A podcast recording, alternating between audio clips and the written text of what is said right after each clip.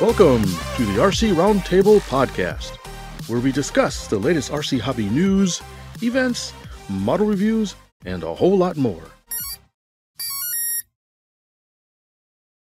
And we're live. Hello, everybody. Welcome to the RC Roundtable. Live. Have I mentioned we were live? Oh, on You're YouTube. here. You did. Come on in. And on the tubes and the Facebooks, you're listening to this on a podcast, you're missing the live show. but- yeah, you're missing a show and tell. So again, you're not going to understand anything. Just imagine it in your mind's eye. Hey, and look at this picture. And look at this photo. And look at this airplane. Yeah. Imagine us as handsome men. Yeah, I'm Oh, tall. This is not this is not science fiction now. All right. Well, Nope. this is episode 166. Uh, Terry, yeah, what's up? No, I was about to ask, but you, you were way ahead of me. Oh, Hey, Phil. yes. Hey, we got peeps already in the chat. All right. All right. Well, let's get the show on the road. Boy, my arm's tired. No, that, You're, that's you're going to wait that- for. no. Why don't we do some little chats before we, you know, let some more people show up? They're probably running Yeah. home, running to their computer. It's seven o'clock. I don't want to be late. What do you Yeah. It's like that kid on uh, Christmas Story or the Red Rider uh, radio show. He's got to run. in- Yeah, Little Orphan Annie. radio. Yeah, Orphan Annie. Isn't that the radio Uh, show, Little Orphan Annie? Was it Orphan Annie? I thought it was something else. No, was a no, cowboy it was show. a cowboy show. Yeah. Uh, or something, or whatever. I guess I need to watch it again. I skipped that movie this year. Oh. Did anybody You know what? watch the the sequel, I was gonna say there was like a sequel. Only A Christmas heard Story it. story? Yeah, Yeah, it was on some that. channel I don't get, but I've never seen it. Yeah. But that was a summer story or something. not all right. I don't know. Uh, anyways. Anyways, uh, on to uh, Welcome to Arson and Siskel and Ebert and Fitz and Terry and Lee. yeah, two thumbs sideways. All right. I got your thumbs right here. I was going to start me because uh, it has been a topic here in Houston, but we had some nasty weather come here, and then it headed over to Louisiana. Some of our friends over there, but uh, I don't, I don't know how close you were, Fitz, because it, wa- it Pasadena is south and southeast of me, but uh, it was closer Yeah. to you than it was to me. It was Pasadena's, I guess, the next town over or so. Um, so it was close enough to be alarming, but not, you know, not like next door. But um, I was I was at work actually yesterday, and when I, we got the alerts, we got the emails, and the phone started blasting off, and so I was actually down point, alerts. uh, just the tornado warnings, and okay. for about an hour. So I actually ran around in a couple different windows in our building, Which is the thing you're supposed to avoid. well, I want to know what's going to kill me before it does. So, so I was looking around, and it was it, I never saw any funnel clouds, but it was looking pretty threatening. Uh, and it turns out somebody I know, uh, one a tornado actually did land really close, like within a mile or so of their house. Uh, so uh, there's another guy who works out there said it was also pretty close. He didn't see it, but because all the rain and stuff, but uh, there was some stuff pretty Mhm. close. So yeah, I know people that were really at ground zero, pretty much. Well, I'll tell you, at the around eleven o'clock when the first warning came, I actually did go down into our closet with the cat because it was nasty outside. Stuff was flying around in front of our house, and we have Oh, these wow. huge trees out there. So I was, I was kind of worried about debris. So I did uh, hunker down, but nothing like Pasadena. The footage that people have from dash cams and stuff, it was pretty wild down there. So, So hopefully, I'm- everybody in Pasadena, any of our listeners down in that area, you're doing okay. And if you're not, if you need some assistance, let us know. We'll try to get the word out for you. So I'm terrible. I really haven't watched the news. Was did the, I know a tornado? At least one tornado touched down. Did- Was there much damage done, or what? Oh yeah, yeah, lots of summary? buildings. Some Yeah. several several condos, apartment complexes were trashed. I, Oh, I wow. don't think there were any deaths related to the tornado, which Good. Thank thank okay, goodness. that's good. But uh, some injuries, of course. But uh, there was this one video footage of a guy in an RV who, you know, you're, you're way above your center of gravity, super high in an RV, and he like grabbed himself, his wife, and the, the pets, and they just jumped into a ditch. Um, Ooh, I don't really know the aftermath. They obviously survived. They had the footage, but yeah, it was pretty scary out there. So, guys, take them seriously.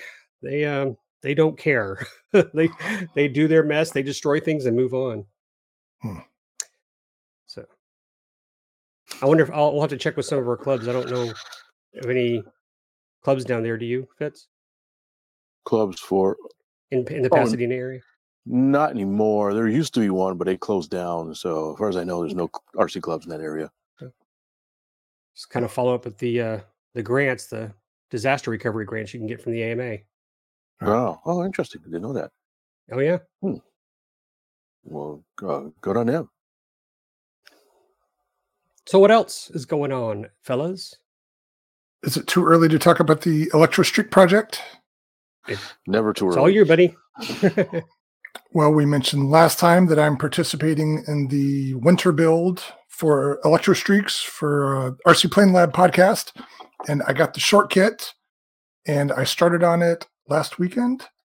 And in the course of, I think it was just Sunday, off and on, probably spent five hours total. I got the wing mostly framed up. There's still a little, little bit more sheeting to do, but a lot of that time was spent finding my materials and not in this image that you're showing now, but in one of the other images, you can see that I was building the wing on one of those wing jigs that has two rods. it's not in this one. I'll keep looking. Yeah, maybe it's not in any of the photos I shared, but um, that was the first time using it. That's something that I got from a estate sale or swap meet or something There not long before I left Buffalo. Yeah, there it is. So I've never used one. And interestingly, this one had quarter inch rods with it, but the holes in these ribs were 3 16ths. And I just happened to find in my stash of stuff two 3 16ths diameter rods. So I was able to make that work. Yeah. And anyway, it, it worked out really well. And I ended up making these little spacers that you can see here if you're watching rather than listening. And they just help the the ribs go in the right space and keep them squared up until I put some glue on there. But no, once I had all the stuff, it, it was easy. Imagine, if you will, Yeah. a, a rib. Is that foam board you're using? You? Yeah, just uh, Yeah. yeah, Dollar Tree foam board. Yeah.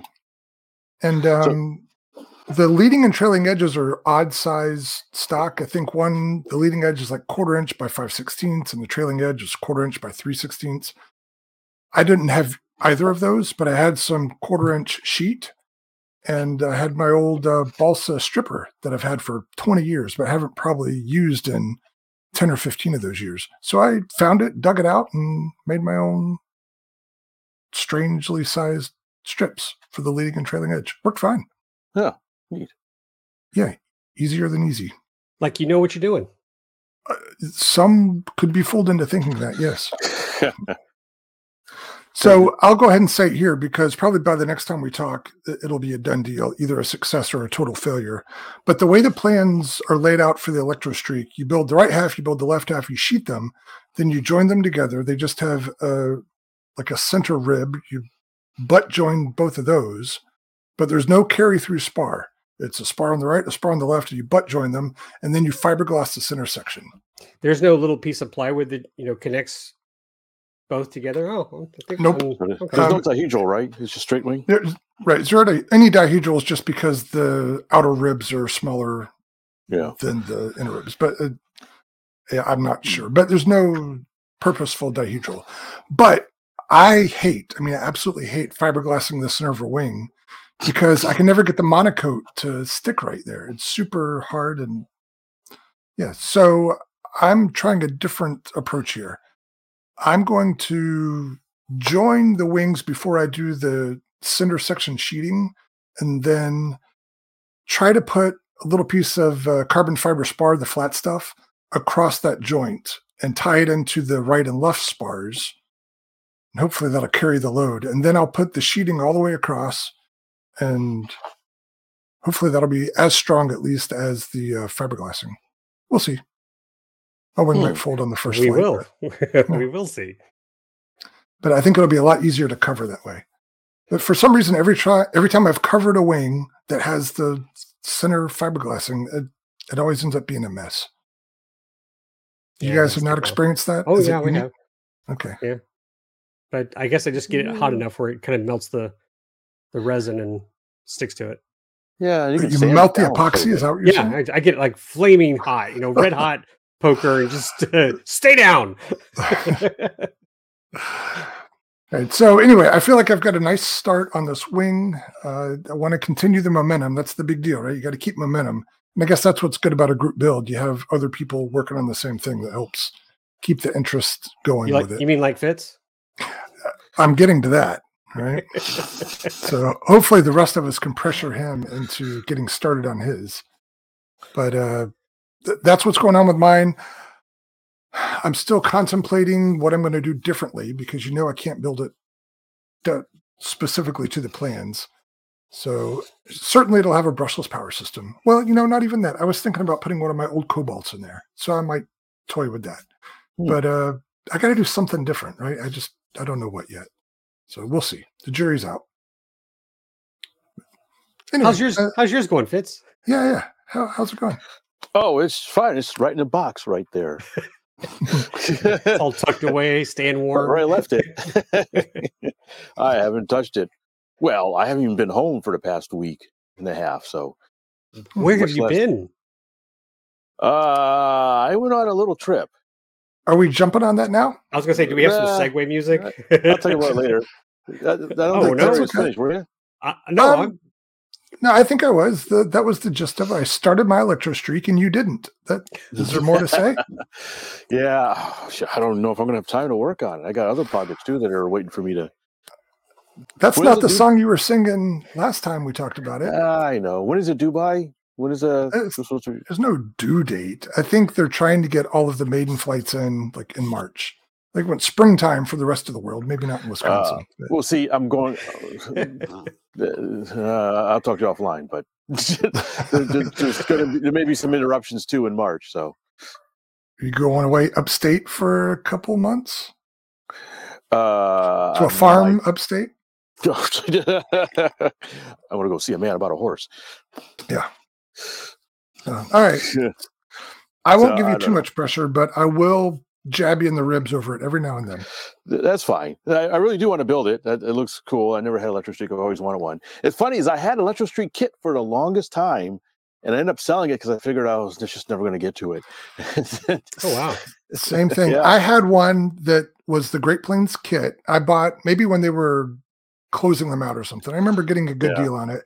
And I had it sitting on the shelf forever. And then I forget what happened or why I was motivated to do it, but I gave it to my uncle in Florida. And last time I Hmm. talked to him, he had started it or was going to start it.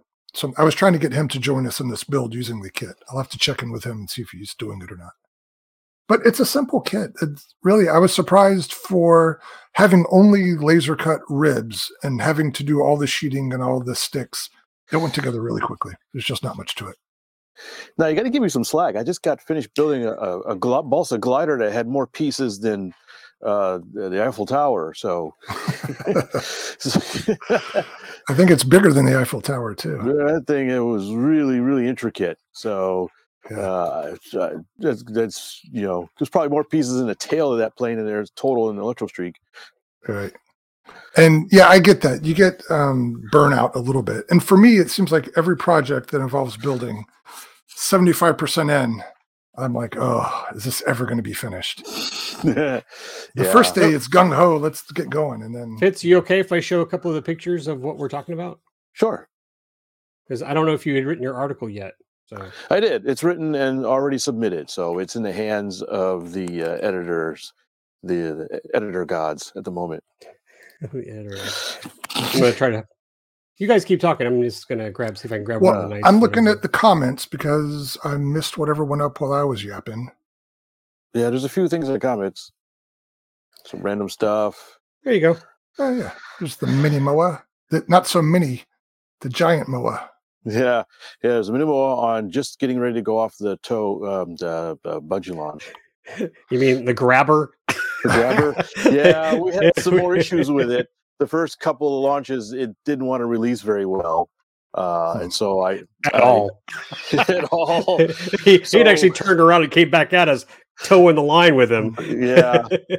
So it had a nice conversation with Ex- uh, X-Acto Knife, and that fixed that problem. Uh, so, So there's having no nice scale in, in that photo. What's the wingspan on that thing? Uh, you know what? It, it's funny. Fitz was like, right, it's, it's not as big as I thought. What did we say? Nine feet? Almost 10? 109 inches, I believe, is what it is. if I remember correctly. Okay. So not yeah, so not quite. So yeah, All right. it's it's a little odd is that it's got a actually fairly long wingspan, but the fuselage is kind of short for its size. I dated a girl like that once. But anyway, um, you re- me both. remember those proportions you're talking about for your glider, and then we're going to have some compare and contrast later in the show. Mm, okay. there you So go. There's I'm there's planting size, that seed now. there's a Okay, size that- comparison. That's nice, Yeah, but that said, it was that very doesn't nice. really reflect the hours and hours and the lungs full of balsa dust. Yeah. It, it is a lot of pieces to that. It's got a, a fully sheeted uh, fuselage that's got lots of compound curves. The nose is planked. Uh, you've got the gull wings that are partially sheeted with cap strips and secondary spars, triangulated spars. A lot of very intricate uh, ribs. Um, some copious use of Windex to get some stuff wrapped around the curves and just a just a lot of little things. It was it was a nice build. It wasn't hard, um, but you know it had some some issues with the with the manual a little bit that you know made that weren't insurmountable. Just couldn't make you go pause for a second. It's like, wait, what are they saying here? Ah, okay. And then you know it's just a lot of pieces. There were a lot of pieces to it. It was really it's actually pretty impressive engineering to the kit. Well, I will say, you know, being the the onlooker, the guys from the Houston Hawks that were flying there at the time were impressed. They had a, a nice time talking about it, and you seem to spend uh, a couple of minutes chatting about it as well. Yeah, I Everybody we likes mention- Fitz, though. Yeah, we went to the uh we went to the, There's the Go ahead. Uh, yeah, well, I pay them well. Uh, so we went to what's normally known as the Scobee uh, Field here in Houston, kind of central Houston, but they actually have a glider club there because I guess the Houston Hawks, right, Lee? Is what they're called. Mhm. And um, and so they have a really, really nice field out just next to the regular RC field. And Yeah, it looked like you were line guys. flying. Okay, yeah, your video looked like you were at the control line circles. But We're that's really on close to them. They're just Yeah. north, just north of the circles. Okay. Yeah, and they have a setup, and they'll often bring out a winch. In fact, one guy had a winch in his car. He just didn't bring it out because he didn't think anybody was going to use it. He just brought it just in case. It, it's a it's a bit of a project to set up. Uh, so the guys were flying their self launch, and one guy had I think a hand launch glider. Uh, but yeah, they were actually quite interested in it. They several of them said that was the first one they've ever seen of the mini moa in the model form to fly, Oh. and so they were uh, real impressed with it. They gave me some give some hints and tricks, and they were like, "Hey, there's some birds circling over there. You should try to fly over there." And I launched, and by the time I got over there, the birds were gone. it was sink. I was like, "Oh, gee, thanks." It's a trap. Well, I got to fly it too. yeah, you let Thank you, Lee. Vince. uh, you, you got the flight launch too, didn't you?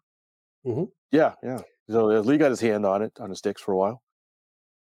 It still needs some tweaking. I think I'm going to take some weight out of the nose. I think it's just a tad nose heavy, uh, but uh, it flew pretty good. And you can read my full review in an upcoming issue of uh, model uh, air model uh, model Aviation? aviation. Okay. Sorry, I- I'm, No, I I'm still just didn't know which one you were going to talk about. it- uh, my body's saying it's your bedtime now. Uh, My jet lag is still kind of the vestiges of jet lag is still Yeah. kicking in. Uh, so yeah, so uh, thanks Lee for taking the pictures, some great pictures, and uh, appreciate it. Uh, it was right down to the wire. Basically, it was like that weekend or or never almost. Oh, right. I remember. Yeah. It cost him an extra twenty. Yeah, it was down to the wire. It was overtime. So Did you put any cameras on it? Didn't get a chance. I didn't even think of that. To be honest with you, I should have. Did you Next time. create the flight video yet? No, I haven't. Okay. I guess. Um, well, I wanted to try a tow. We we didn't try it. We were going to try a tow, so maybe I was going to wait until if we could get together and tow it up, and maybe add some video of that as well. Well, Man, just why I put a camera on. I'll Yeah. I'll quickly just touch on this. I don't want to spend too much time, but I went. I got out there at S- at Scobee before Fitz did to fly that Fly Zone Cessna that I rebuilt. I mentioned on a previous podcast, and on takeoff, I could just tell it was tail heavy. I was like, well, I'll, I'll make a couple more circles, and I was able to handle it. But I I must have had a brownout on the our receiver because on my downwind turn, she started drifting right, and I couldn't get it back. So I had dropped the throttle and brought it back up to see at first it was an LVC, and then she kind of snap rolled on me. By that time, I was too low. I was behind a tree, but I brought my Mavic with me, so I found the plane sitting just fine in an open area uh, to do search and rescue. Grabbed it, But then I brought it over to Fitz when he was flying the Mini Moa, and we got a couple of really fun shots of. Uh, I mean, I tried to do it on tow because I was hovering. So I got the launch. Did you get to see the launch video? You talking Right. to me? I'm talking to you, Fitz. Did you ever get to see the? Oh yeah, the yeah, I did see. Yeah, launch? yeah, yeah. Yeah, so I hovered the the Mavic Air 2 where he and I were standing, so he could get the launch uh, uh between he and I. So that worked out well. Then I got a couple of you walking with it, so that might be fun to see. We're, we'll try to do more of that, and if anything else, uh, we I was telling Fitz uh, I might need to do some you know FPV stuff to to document his aircraft, or or bring Austin with me and have him use his. But I think Oh, like a be fun. chase video? a chase, exactly. Yeah Oh Okay. yeah. because we had done that once with one of your reviews fits austin was out there at our field northwest rc so Yeah, the P fifty one. He did a okay he did a nice Yeah. did a really good job chasing it around. yeah and then he's he's chased mine around when we were at the space city rc club one time and he was following my cz cub so anyway uh we'll, we'll try to get some more in-air footage for your reviews in the future You're going to All have to design a big Nerf cage to go around that chase quad. Because if you were to crash into that P 51, a foamy ARF, eh, that would be sad, but not a big deal. If you crash into Fitz's thousand hour mini moa, blood will be shed. but i didn't if, big capital if. I just want to say his landings were probably more scary My landings So- are okay, let's look at some comments. no. i'm kidding fitz i'm just kidding Oh, okay. All right. Hi, George. Hi, Raymond. Hey, Steve. Fitz, it looks like Raymond's giving you some stuff. Yeah, man, he's spilling the beans, man. I should have told Raymond that we were on. yeah, Raymond, I've been doing some doing some horse trading. So um, yeah, I, I, don't tell him Raymond anymore. I wouldn't be surprised. he's got a couple of really cool stuff that um, he's he's willing to part ways with. So we're, we're we were talking uh, the other day how about how we're going to meet up and that kind of stuff All right. before. Uh, Well, he mentioned some classic Du-Bro stuff, so hook me up with some pictures that I can share. yeah, sure. Yeah, I'm curious what he's. Uh, that I was a surprise. He hasn't mentioned the Du-Bro stuff. So yeah, I'm very interested in that. All right. So, Hey, yeah. you know what? I uh, saw George. George asked, "Has anybody seen the Sparks Bonanza video?" And I'd like to touch on that if we guys have some time. sure. Take it away. So, one of our clubs, just north of me, not about I don't know three four miles from me, uh, Sparks. But that's Uh, not your club. It's not my club. I'm It's at, that close. it's that close. It's part of a uh, community center. I think they got a whole bunch of soccer fields, but it's actually very nice. I've flown there before. They had a vintage uh, event there one time, but Really? Their club. there. You've never been to Spark? Oh, well, we got to go up been there. It doesn't look We'll familiar at there. all. Yeah. But uh, I digress. I'll get this in. Uh, last was it Sunday? It was Sunday this week. We had a plane crash on the toll road 99, which is a, a big loop around Houston. It's close to me, and I'd heard about. it. I was like, "Wow, I wonder if Sparks pilots who were at Sparks were watching this." Well, sure enough, they were because guys, they have a webcam on their. And I'm going to off. Yeah, they have a webcam on their clubhouse, and if you guys look in the left hand corner in about three seconds, you're going to see the 18 wheeler that comes into the screen. There's a plane behind it. It's a Bonanza. Yeah, He doesn't it. see the 18 wheeler. He lands on the 18 wheeler and then he proceeds to fall off the side of the 18 wheeler. The 18 wheeler pulls over, but the plane catches fire. But guys, what I Hmm. want to tell you is that the guy was not injured. It was minor injuries. He didn't have to go to the hospital, but the guy survived. He had an injury. He lost power and just was not from this area, so he wasn't familiar with the roads and stuff. But because he had a low wing, unfortunately, the same kind of situation we had in Dallas, where the P63 had no visual sight of the B17 when it came around. The Bonanza could not see the 18 wheeler. Had that 18 wheeler been a little bit faster, a little bit faster, he probably would have missed it and then pancake straight down and, and may have, you know, not had a serious injury. But the good news is everyone's okay. The other cool news is Sparks going to go, you know, they have 10,000 views on this already. Um, if you ever watch a great YouTube channel called Blancolirio, uh, Juan Browne does these great NTSB reports, and unfortunately, You've talked about it on here before. yeah, and he, he did one for the B seventeen crash. Right. But um, I I'll I'm not gonna say I take all the credit because maybe he got it from some other person. But I did email him and I sent him a link to this video. I said these guys would give you the chance to use it, and sure enough, he posted a video this week and used it. So pretty darn crazy, guys. Yeah. Pretty darn crazy. Oh, can you go back? There's one thing I noticed on that video. Yeah. Um, if you rewind, see, there's a guy in a plaid shirt next to the Cub. Yes. Yeah, and it's funny how see how he's like looking away. Well, I think he's telling someone to call for help. Oh, okay. Because I thought it was, was kind of odd. It was funny that there's there's a big explosion. He kind of looks away from it. And like, eh, Yeah. But this is the part that I like. Guys, write this. This kid caught it before any of the adults. None of the other adults are looking. This kid saw it oh, before they did. kid there, so huh? yeah. But that was pretty darn interesting. So yeah, it's amazing nobody was hurt with that all that that smoke and stuff. That looked really bad. That looked Yeah, and that was right after he hit the ground. So he must have got out of there in a hurry. yeah, I I I mean maybe the door was open. He just rolled out. Maybe maybe he did. He's just like, there goes his plane. and he's like, I think I'll stay in the stay Yeah, I right think- here. I know you're supposed to if you water ditch, you're supposed to open the door first before you land, if I remember correctly. So maybe he did the same thing on the I don't know. Could be. Anyways, that's good good for him. He got out. Hmm. Sucks. Hmm. Yeah, Indeed. You said that was a bonanza? Yes. yeah. I think it was a V-tail Bonanza, wasn't it? If Um, I saw the picture correctly. I saw a picture. I'm pretty sure it was a V-tail. It may have been because I think um, Wally, who's out of Hooks, I think they brought the plane over to David Wayne Hooks to, I guess, you know, to have it inspected, and he took a picture of it. Hmm. Oh, neat. All right. Well, Well, I'm glad we're talking about a full scale event that didn't involve Yes, death this time. Yes. mm, All right, so let's scroll through the comments real quick and make sure we're not leaving anybody hanging. Hey, Scott. Hey, Jason. Hey, Steven. So, all you- We interrupt our program to bring you this important message. oh my goodness. what the heck? Well, hello, guys. RC How Roundtable Podcast. It's Mr. McFeely. calling in from Southern California. McFeely? Is this one of those takeovers? Do you keep this What? a secretly? well, hello, Mason. Mason Oh, Hutchison. Where that nobody else can see who's listening to the show. For those of you un- watching, un- unscripted gue- guest here. Whoa, whoa, Yeah.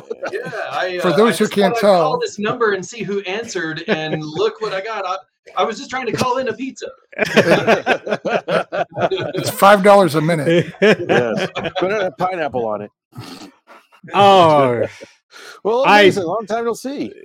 Yeah, long time no see, but I listen to every podcast, so so uh, I I've uh, kept up with you.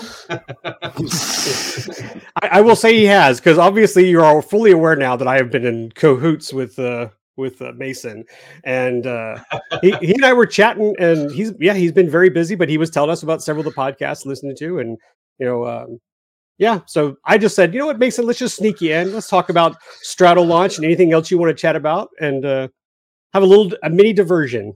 And, I- and I, I'm got on the, I got the surprise I wanted out of Darian Fit. So thank you for that. That was nice ambush. definitely. Thank you. cut. I Yeah, had to take got that ambushed. opportunity uh, on the invitation there to uh, to to uh, in, inject myself into the show. Absolutely. Yep. Hey, look at that! Well, that's a hell of a There's picture. one big model airplane. Mason sent me that, and I was like, "Oh yeah, we got to use that for the show." Oh, yeah. Uh-huh. For people who are listening, we have a great visual right now.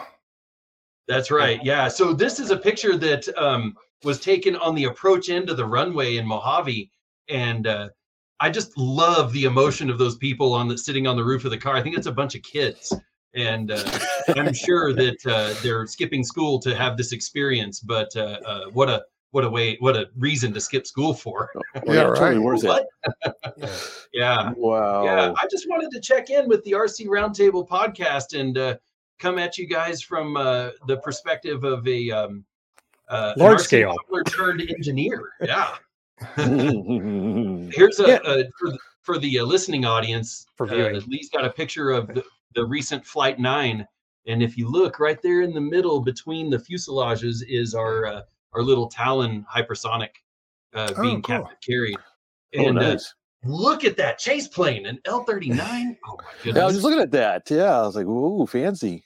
Yeah. Um, turns out that the big airplane can still outclimb that L-39. yeah. Really? Oh wow. yeah, we, that's uh, that was interesting to see the performance differences in in between those planes. But we we're we're now putting our our photographer in the L-39 because photographers they need a a special seat and special treatment and all that stuff. So so he gets to ride in the back seat of the L39. I think he's asking for the front seat next. So, you know, They need, they need to give him a little dome, you know, something he can run in underneath the wing, you know, full 360 canopy bubble, like a little camera turret. Typically, our You wanna see an plane is a citation, but the windows are real small, and Yeah. uh, you know when when you drop a payload, I guess the option would be to roll with the with the with the payload dropping away, where where the L39 can handle that. I think they can just roll all the way upside down to get the shot if they need to. Right. Wow. Yeah. So there was so, yeah. I, I saw I think it was for the Battle of Britain movie back in the 70 early 70s late 60s they had modified a B25 for filming and so they had changed the whole nose it looked really weird but it was a big sort of camera nose on the front of the thing you can find it online uh, Oh, yeah. because of that it was it was uh, oddball looking plane it would make a great model probably but I want to say that plane was used in some of the filming for Top Gun Maverick, uh, specifically the P 51 footage at the end. uh L39s I believe right Yeah. yeah Yeah. yeah, yeah, yeah. The Yeah. um, it was a lot of that flying happened right here at, at uh, well a nearby airport uh, Inyokern, and the uh, some of the chase or the not the chase but the camera ship stuff was taken by a, a guy I, I'm uh, friends with I've worked with for years who got the contract to to fly that job and it's kind of neat to I went and watched the movie and I had a great time it was a great movie um, and then uh, I later learned, oh, I, I actually know quite a bit of the people because I'm the one guy that sits in the in the theater and watches the credits of, of Right. always. Uh, my son always wants to leave, but I'll stick around until I can see every name that I can see on there, and that includes uh, Planes, the cartoon. Yeah. oh, good. Very good. All right, so I've got a question for you, Mason. It's been a couple years now that Stratolaunch has been around, but I have not seen any RC models of it yet. Do you know of any I that have exist? not either. What is happening with that? I Um, don't know.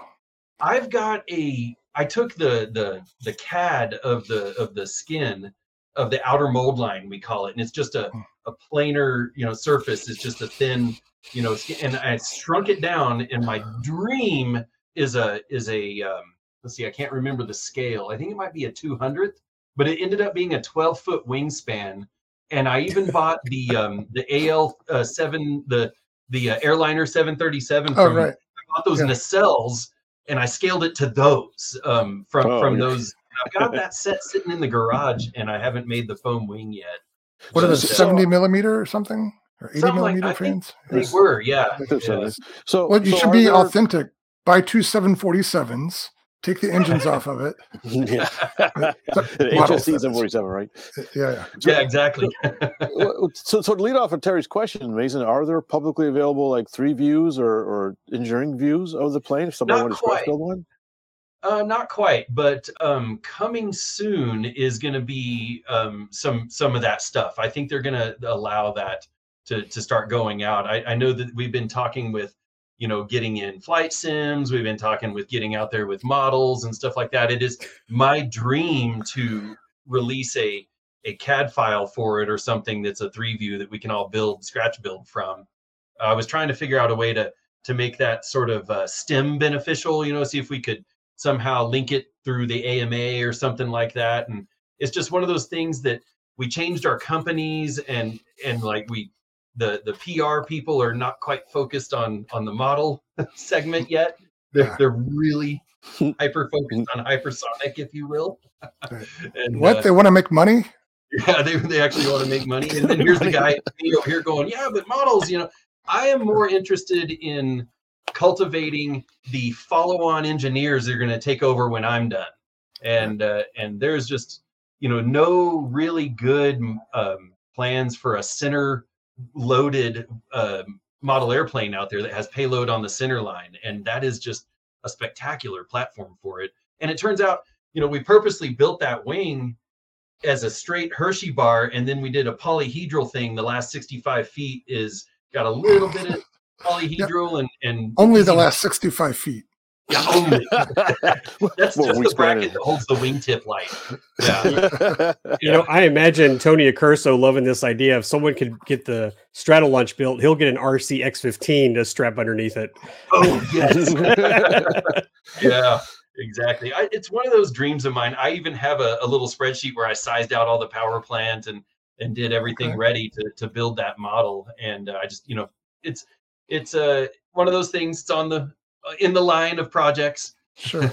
Now, in my brain, I've kind of worked through what I would need for the same thing as well. And I always come to this conclusion, maybe erroneously, that there's a lot of torsional load on the center section of the wing. Is there any undue stress there, or am I right to think that needs to be strong? Yeah, no, it's it's only a problem if there's two reasons why that could be a problem. And one is if you mismatch your elevators and you've got, you know, only one elevator working, you'll twist the other through Oh. that wing. Elevator then- ailerons. Yeah, and then a hard landing, right? So landing is is really hard with that airplane to land it simultaneously on the mains. It's almost always banked some some amount, and uh, and that's where that twist comes in. But in flight, it's surprisingly low torsion on that Okay. on that, and Hmm. and therefore you know no no real um, issues with well that particular airplane is built for handling half a million pounds in the in the Okay. so it's it's amazingly stiff Half a uh, million pounds? yeah That's like- so 500 Isn't that like it's a fully loaded? pound yeah Is that like a fully loaded 747? Is about that same weight? i think it's actually more than um it depends on which 7.4 you're talking about Well, yeah, Uh, yeah. maybe yeah the the small one. dash 400s are probably the bigger workhorse ones they have a little bit bigger wing but uh yeah it's so yeah we're we're flying a, a heavy airplane and it's uh it's it's pretty interesting how um we we've been managing that. The late, lately though i've my job is designing the release system and i finally got to to uh to pursue one of my engineering dreams and every engineer goes through this especially mechanical engineers. They dream about getting to use an explosive bolt the number one way to get rid of something is cut the bolts off you know? Like it's, it's so great. So so we do a, a kind of a similar to a, a stage separation where uh uh you know like a like a rocket might where we actually sever the bolts and and it drops the payload. Oh, but really? this is on a man rated system so that that became a little harder to to run those. But it's uh really interesting how uh reliable explosives actually are and then how They've been around forever. they are to design. So yeah. Um but it's been that was it's been a fun uh see i probably haven't talked to you guys in about two years now actually. I know i've been working on this for about three this this separation system uh, since the airplane was built. And um uh we we're getting real close to getting to to use it and go drop a payload in the ocean go drop that little hypersonic so maybe this time next year we'll be i'll get to join you guys again and talk about going mach 5 plus that would be cool. yeah. Yeah. Absolutely. So I remember maybe it was a presentation you did, or maybe it was one time you were on the show. You were working on the landing gear and you were dealing with some shimmy issues that Yeah, you weren't yeah. prepared for. Can you talk about how you reconciled that stuff? Well, that's a that's an interesting one. That actually was on a previous project, the Virgin Galactic system. I was working on on uh, White Knight Two. Are you familiar with that Okay. one? Yes. Yeah. Okay. Um, so I conflated the projects. but- Yep, yep. It's it, it's easy to do. They're they look similar carrier uh, center mounted carriers like that. That one had a if if you've ever seen that series of videos Black Sky, it shows the the situation where they come in and land on the first flight and the nose wheels shimmy so hard that they pretty much go invisible. Like they're just a blur.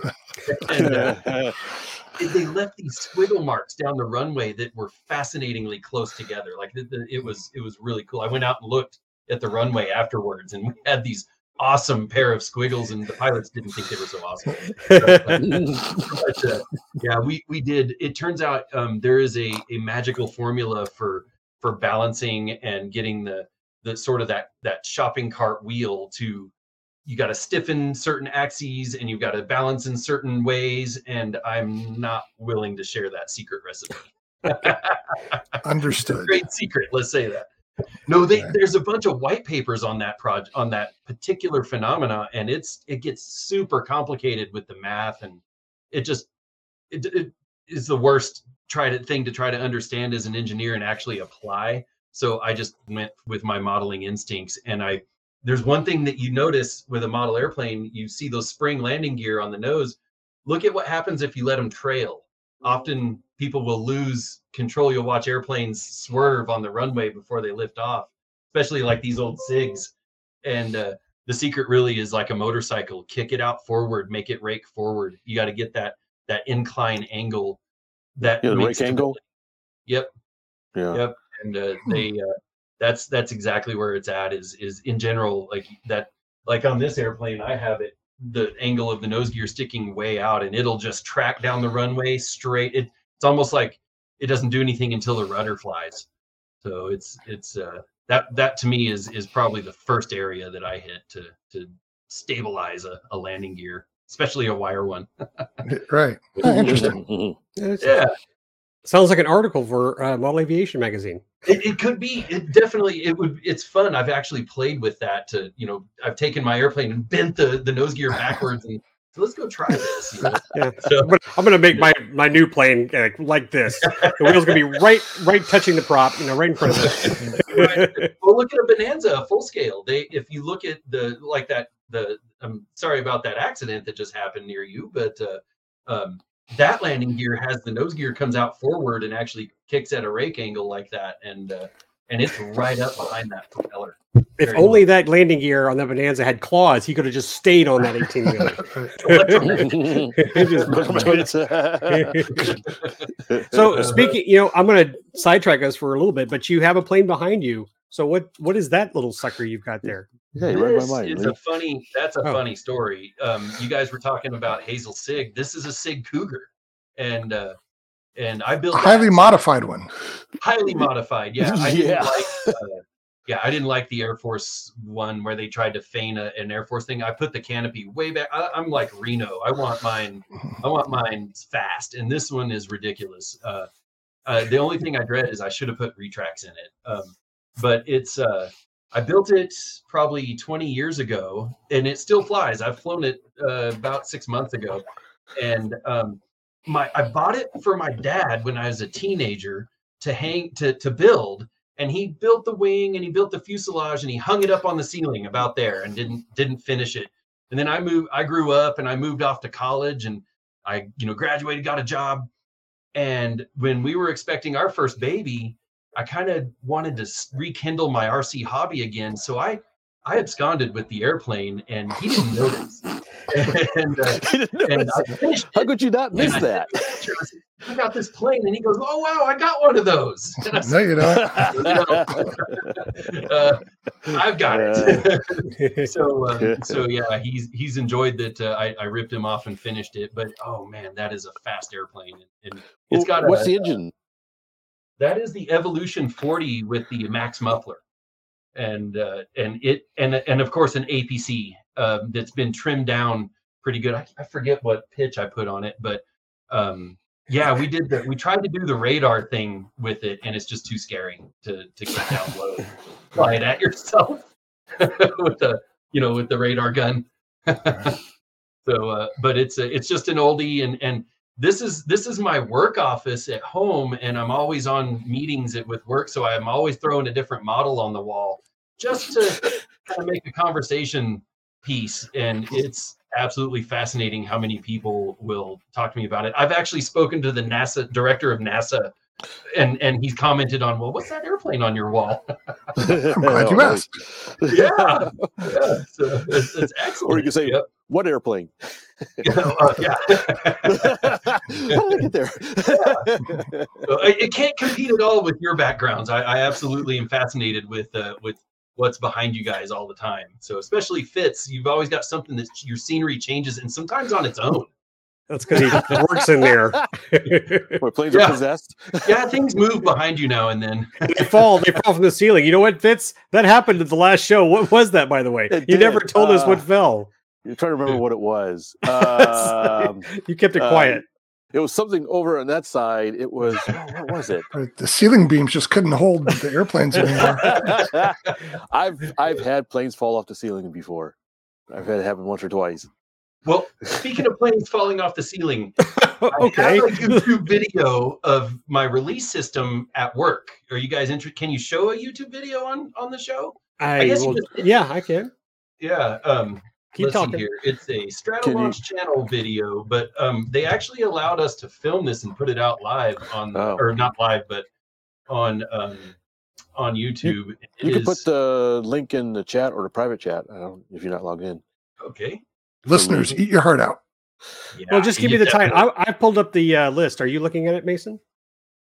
Uh, no, Because I, mean, I can sit here and scroll, but I guess I need to see your. Uh, I have a link for you though. Um, okay. How about I Yeah, put it send in chat. Yeah, put it in Okay. private chat. private chat? And while we're doing that, guys, check uh, our regular comments. See if we need to respond to There you go. anybody. Yeah. So um yeah, that that release system we took it, Stratolaunch is exciting because it is just a big giant project and uh, there's a lot of things a lot of pieces to it and uh, my job was to do the release system and we did some hanger drops where we we actually simulated a mass So, Ooh. yep. there's a model of the talon falling away simulated Wow. arrow Hey, who's Oh, that guy? that. Who's that Who's stud? that guy? You're famous. Definitely Oh, Probably- I'm sure they're using Du-Bro parts, Terry. oh definitely little little nylon clevises. the best part about that was that airbag. We we got an airbag from the stunt industry and it's and dropped into that thing. And it was just Oh, a okay. spectacular Ooh, all right, explosive bolts. All right. Yeah, oh, look at that. look at that airbag. Kind of heavy, huh? Very So- yeah. Very, So this very- is this is your work right there. Is that correct? yeah, that is a simulated mass. Uh, and Oh, it's that's just the really- mass. Yeah, that's to simulate that thing. The- Yeah, look at that. uh, to simulate yeah. the uh, the ta- rather than dropping our you know very precious airplane we're dropping these these masses that are that is simulated a lot less uh, risk in case Yeah, something went wrong. I'm admiring all the the work here. It's really nice. So imagine one issue, kind of, especially with a, a you're, you're dropping a another aircraft, is um, making sure it falls off. If it's not providing too much lift and it stays up, or has some sort of weird torque or something. it is it is that is a that's probably the primary concern actually right is is we call it affectionately recontact with the airplane Yeah. yeah. and uh, it's uh, literally if you're going to drop something that's making lift it'll just fly back into the airplane but worse is it'll stay on it like there's a, a few videos out there that show stores that they attempt to drop and they because there's some alpha on the airplane that it'll Yeah, just yeah. stay connected and uh, uh, sometimes even when there's not there's just a pressure enough to keep it there and um, what we do is we do a lot of cfd analysis and a lot of scenarios and and and a lot of um, what they call monte carlo calculations that, that Oh, yeah, actually yeah. take you know some risk in and and see what the odds are you know put some probabilities in there and and uh, we have gotten as a team we've gotten what we think is pretty good at predicting all that. But you'll notice that pylon is dropped down and kind of got that it's far below the wing there. It was that wing effect is what we had to push that out of that talon out of. The, the the the wing on that airplane is so massive. It has a bow wave that is just way out in front and it is very problematic for for having such a light load that close to the wing and uh, and on the bottom of it so what angle of attack is the Stratolaunch at during release? Uh, fairly flat. It's Uh oh. Did we lose him? Mason's kind of paused there. He's thinking. See, he's deep in thought. what angle is that? He was about to reveal some sensitive information, so the ninja stepped out. I was gonna say, yeah, Oh. it was uh, it's proprietary information there, uh, Jack. I'll remove him for a second, see if he clears up. Because he, might log out and log back in. Y'all Yeah. care to guess? Y'all want to do make some bets? So I was going to ask the same sort of question that Jack did. If Maybe he's it's back. In a There parabolic path or something like that, or different angle of attack. But You you froze on us, Mason. So we're gonna try Yeah, sorry about that. Um, the uh, no, I saw the question about the angle of attack. It's pretty flat for for this airplane. We're we're learning that we don't want to get it terribly banked. We don't want to get it terribly pitched. We're it's uh, so slow to react to control inputs that it and the wing is so straight and Hershey bar the adverse yaw gets up there pretty good. It's like a big giant sailplane. And uh, like in a sailplane, when you're banked up tight and your opposite aileron in, uh, just keep it in that bank. Otherwise, it'll roll over if you're not careful. And same with this, the aspect ratio. So yeah, and, and the like, so so we're dropping pretty flat. That's that's kind of been our, our idea. Safe and sound, just you know, no risk. yeah, uh, but uh, um, yeah, uh, someday when there is a model of it, I'm I want to try it all. I want to go for it. I want to do the the strafing runs and see if we can get into to do Strafing that. runs. uh, Mach Yeah. three into the ground. Just pile drive that little thing. I guess if you're going to build a model, you have to make it payload capable, Oh, and then Yeah. you know, the sky's the limit on what. Oh, you and and, and of course explosive bolts. I mean, Oh, right. Yeah. there, our Goes without fellow saying. modelers have done a done couple of. MD80s strapped around a quarter yeah. twenty. Yeah. My favorite one was uh, quarter 20 nylon bolts hollowed out with black powder in them and an electric match at the top. oh man. so when the it was a top launch, I just saw a- Terry having an idea. He was like, "Hmm, I got an idea now." No, no, I, I'm thinking of the disclaimer we need on this Oh. show. Yeah. Do not try this at home, kids. Hey kids, use a telemaster. no, the Oh, one I saw was a top launch. You know, like your glider cradle on the top of the telemaster, and and uh, it just the guy was flying it and it went bang real loud, and the glider released gently, uh, but it was a puff of smoke that it released in. I thought, oh my goodness. You know, did it pop any holes? And it had holes all over. it was on a coat. It's like being flak. shot with a shotgun. Yeah. yeah. Self-imposed cool, flak though. damage. Yeah, yeah. But of course, like we've got modelers in our company uh, uh, here and there, and there have been models of that Talon airplane, and that one's fun because it's it's hard to. There's no way to get it up to speed as a model, and so like um, my favorite one was Dan Craig. He built one with an inside ducted fan, like a hidden ducted fan, and a, Mm. bo- a belly inlet, and um, yeah, it it didn't fly very well. It, it was pretty. Did Yeah. you say it's hypersonic? It is, yeah. That's the idea. Translate that into Mach numbers. Mach five and above. Okay, So, yep. Yeah. Yeah, so that's a ramjet or something we've never heard of. No, this one's a rocket, and uh, and it's uh, jet fuel and liquid oxygen. So it's real. You know, the idea is to kind of go with known known materials, and uh, and we have another video online of a hot fire of that engine, and it's this itty bitty looking engine. I I don't know rockets very well, but um, I'm impressed with how small that looks. It it, it is really really something. Um, less destructive ideas. Space shuttle release. Yeah, this our friend Michael from Dallas. He's got that uh, H, yeah, the HSD 747. He brought it to Bomber, but he's building a shuttle. He's turning it into a shuttle carrier. Ooh, a top lot Like, Yeah. oh my goodness. Yeah, yeah, oh, yeah, that, yeah. And, See, and he now has that's- the talent to do it.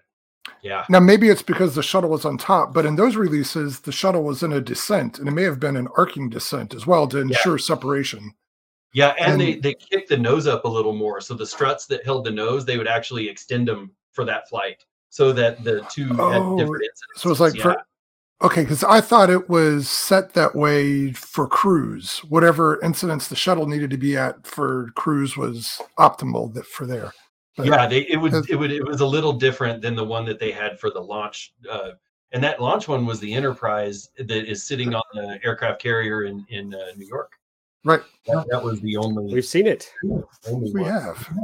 Yeah, that's Yeah. right. That's where I met you guys. Uh, That is is. that true? I met you in New York. No. Or in, I met that's where I met you when you were doing your presentation there. And yeah, that's right. and I that's where I filled out my Stratolaunch card, I think. that got flown in space. That's right. And you got it back, right? I did. Yep, it's around here somewhere. Oh, cool. Yeah. Yeah. Did you do one too, Fitz and Lee? The, I don't No. think they the- were there for that. Yeah, they missed No. out. I missed that. Oh, that's right. man, I missed it. Oh, man. Mm, Well, I'm going to send no. another card and have it go open. I want I want mine to be in the thing that does Mach Five. Yeah, I- that's Yeah. yeah. I, I was Is- yeah, I'm I'm ready. Is that a military thing or civ- or civilian? Or It's civilian. Yeah, it's the Yeah. whole idea is um, we're going to be selling rides on that. So if you have a, a sensor Oh, yeah. or a, or something you want to you want to ride it or you know whatever. No, it's unmanned, um, but it's it's got a payload area, and the idea is that we're going to be holding that condition for a while. Like like it's Hmm. so hard to go test in a hypersonic environment. There's just Yeah. no vehicles that can get you there, and we're trying to get there it, with a relative amount of reliability so so that you can go and fly on condition one day and go, oh, cool, I need to do it again, and you can do it again. So Yeah, it sounds like a good opportunity because there are companies, if I remember correctly, working on commercial use of either um, hybrid engines or or or scramjet or whatever type for commercial use, and that would be, I guess, a good platform to strap one on. I would think. yeah, yeah, As I would think platform, so. yeah. I, I think it's like a blank canvas almost. I know it's a complicated little airplane to to get to work, but like it just seems to me like there's so much potential to it. it it's a it's a really cool design.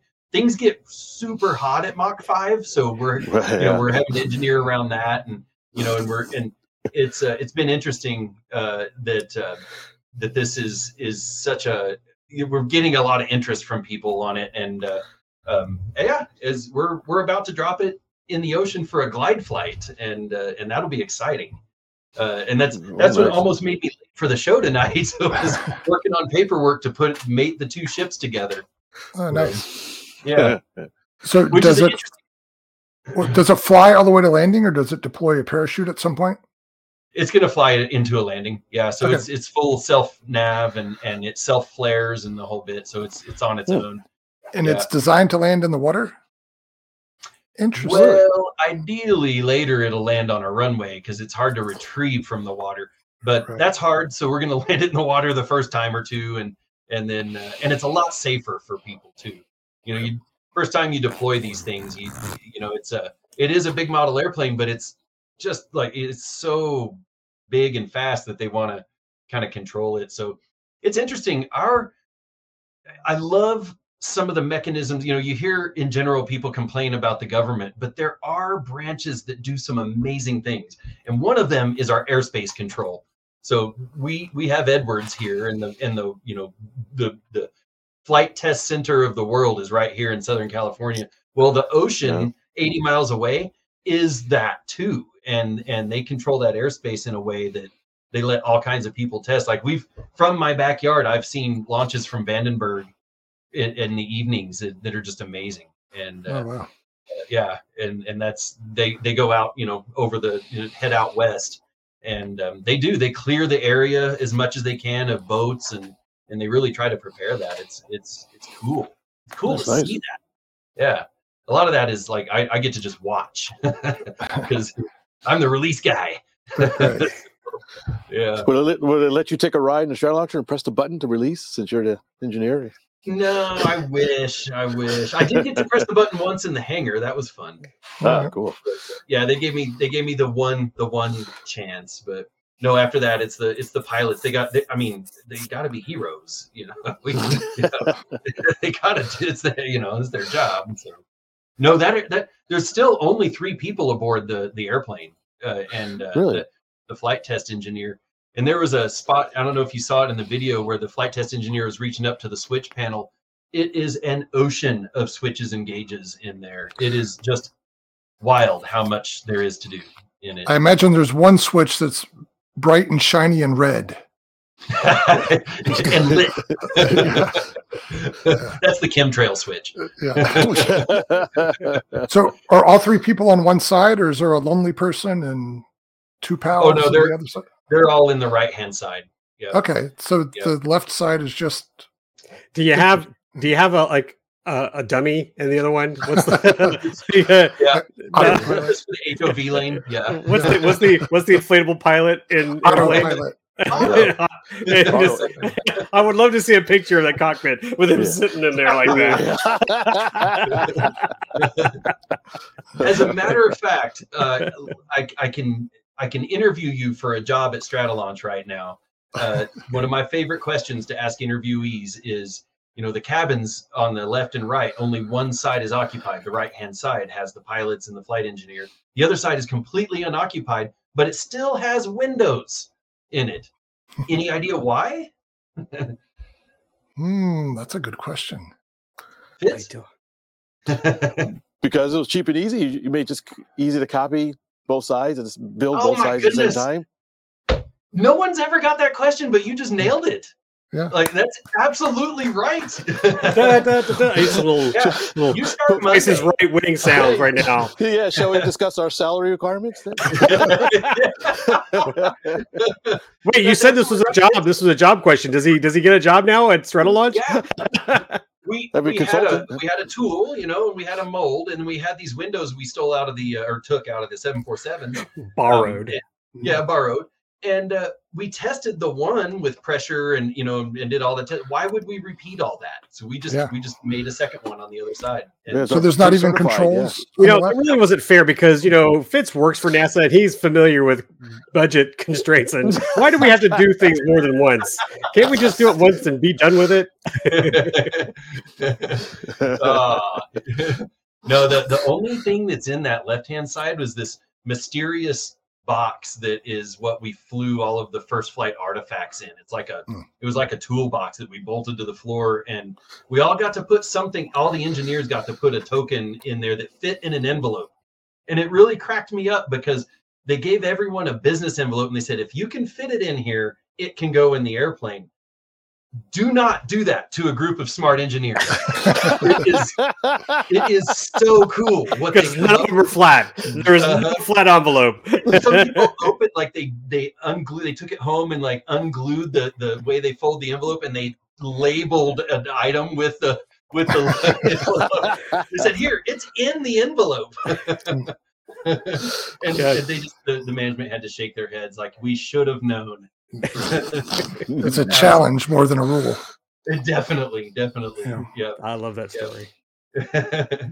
yeah. Well, Mason, do you want to stick around because uh, Fitz is about to give us another hours of his uh, special trip? So you want to hang out and watch the slideshow, or do you guys? Did you say uh, hour? Oh, I'm sure it's going to take an not going to be an hour. Yeah, yeah, that could be an Okay. hour. I'd love to yes thanks All oh, right. fantastic. Well, thank you, Mason, for surprising us. At least two of us. thanks so much for having me on I, i'm i'm so excited Yeah.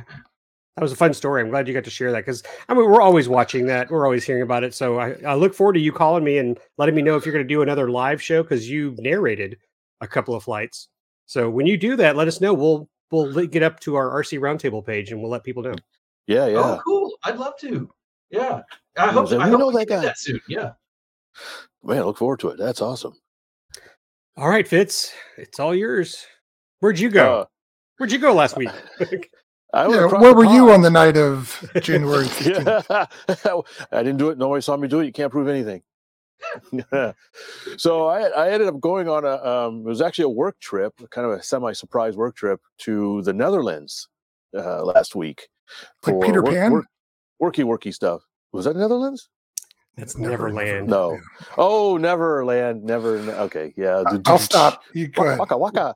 Uh, so um, I've never been there, uh, so it was, uh, it was interesting, and uh, we uh, I got to spend basically a week there, a good chunk of a week there. Uh, it was neat because I was at the European version of NASA, so basically non NASA NASA.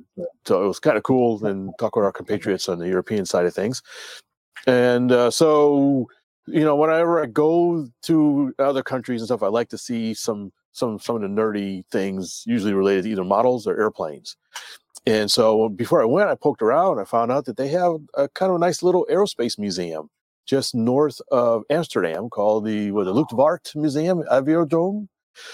And so, fortunately, I got in fairly early on Sunday, and before all my coworkers got in. So I said, "Hey, I got basically the whole day. Let me go take a, a bus and a train and another train and a bus. Since I didn't have a rail car. Aren't you supposed to ride a while. bike?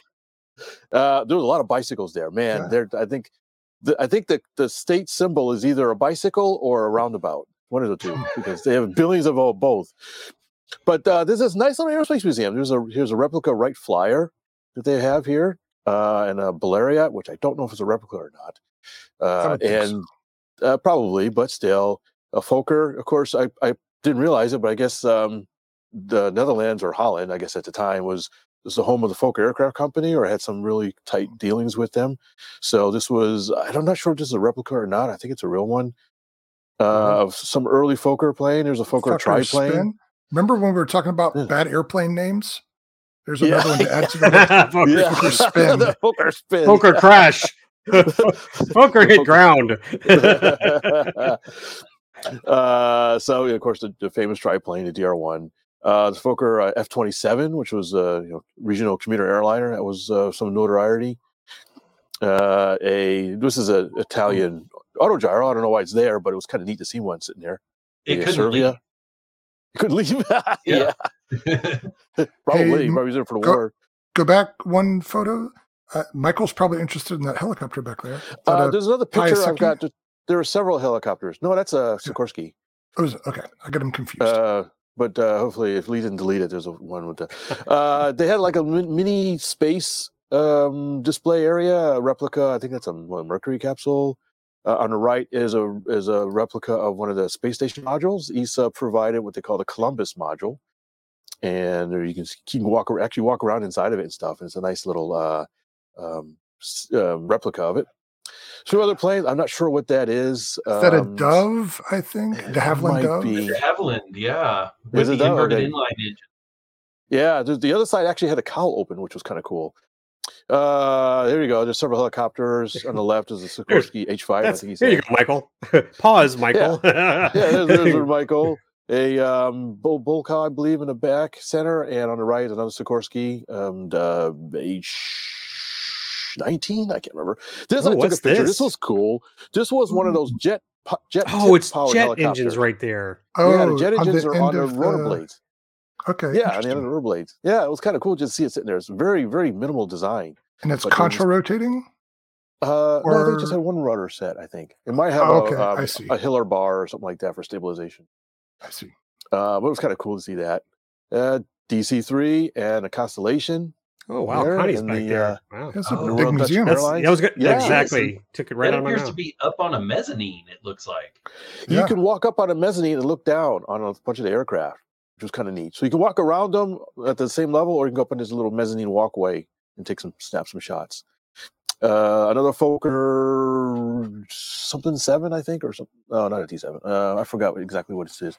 One of the early. At first, I thought it was like you know, is that a Ford trimotor with only one engine? But it's actually a Fokker design. It's, it says on the side. I can't remember exactly. Oh, let me. Uh, this was kind of weird. This was a Ju fifty two, but like two thirds of it. It was missing Oh. most of the right wing. I'm not sure why they did that. Maybe they ran out of room or something. But well, the just right so you know, they do they gone. do the same thing with the B twenty five at the uh, Fredericks Museum. Did you notice that Fitz when you went? Uh, I don't The- remember the Fredericksburg the, uh, Museum. The Doolittle the Doolittle display has the half of a B twenty five. Oh, on- maybe it did. Yeah. Okay, I forgot about that. Maybe that's all they could find. Uh, I A Ford. think this is a DC four or DC six, something like that. Maybe you guys Mm-hmm. Six, know. maybe. I would say Um, six, or- but I'm no Yeah, expert. probably a six. Yeah. Uh, for some reason, they had a MiG twenty one sitting there uh, outside. I don't know Oh, why, cool. but okay, but whatever. why not? whatevs. Yeah, why not? Exactly. Yeah. Yeah. Uh, this is neat. This is sort of, I guess, a restoration hangar, and so you've got is that a Lockheed on the left Beech 19? or Beechcraft? Sorry, I always get the Lockheed and Beechcraft confused because they're very similar in that, in era. And another DC three, and uh, there's I think another picture. Yeah, just a bunch of random stuff. Oh wow. Just another, now another there's the back shop. Cool. yeah, yeah, it was really cool stuff. They had some engines laying around in planes in various stages of dis disassembly. Um, you can't really see it on the left as a naval plane. This was neat. A Saab Mirage? Viggen? No, it's a Saab. It's a I think a Viggen. Uh, I never seen one in the flesh, so this was cool to kind of see one sitting there. It obviously hasn't been flown in probably many moons, but it's a neat little canard. Are you kidding? That guy God. just parked it. Yeah. The tow bars on it. Uh, it's a sob. It's probably in the shop. yeah, really. That's a good inside joke too. Yes. Uh-huh. And of course, this is an AN2 kind of sitting Oh, there. yeah. Just when you can walk inside and walk around it. Uh, here's part of the ESA facilities. Um, this was sort of this is kind of a nice campus. You got a pond. It was it's winter time, so the weather's bleh. Uh, I was told that the uh, Danish are not known for their food, but I did try some of their fries and sauces and some other random stuff. Uh, and uh, so I thought, thought I'd throw a picture in there, some food. Uh, So we- Vincent we- Vega was right. They put mayonnaise on their fries. Yeah, they put all kinds of I stuff. know what that is. Uh, It was some weird sauce. I have no idea. I think it had a little bit of garlic or something in it. Um, so we spent a little bit of time in Amsterdam, not a whole lot. We spent basically part of a night. This is the Anne uh, Anne Frank Museum.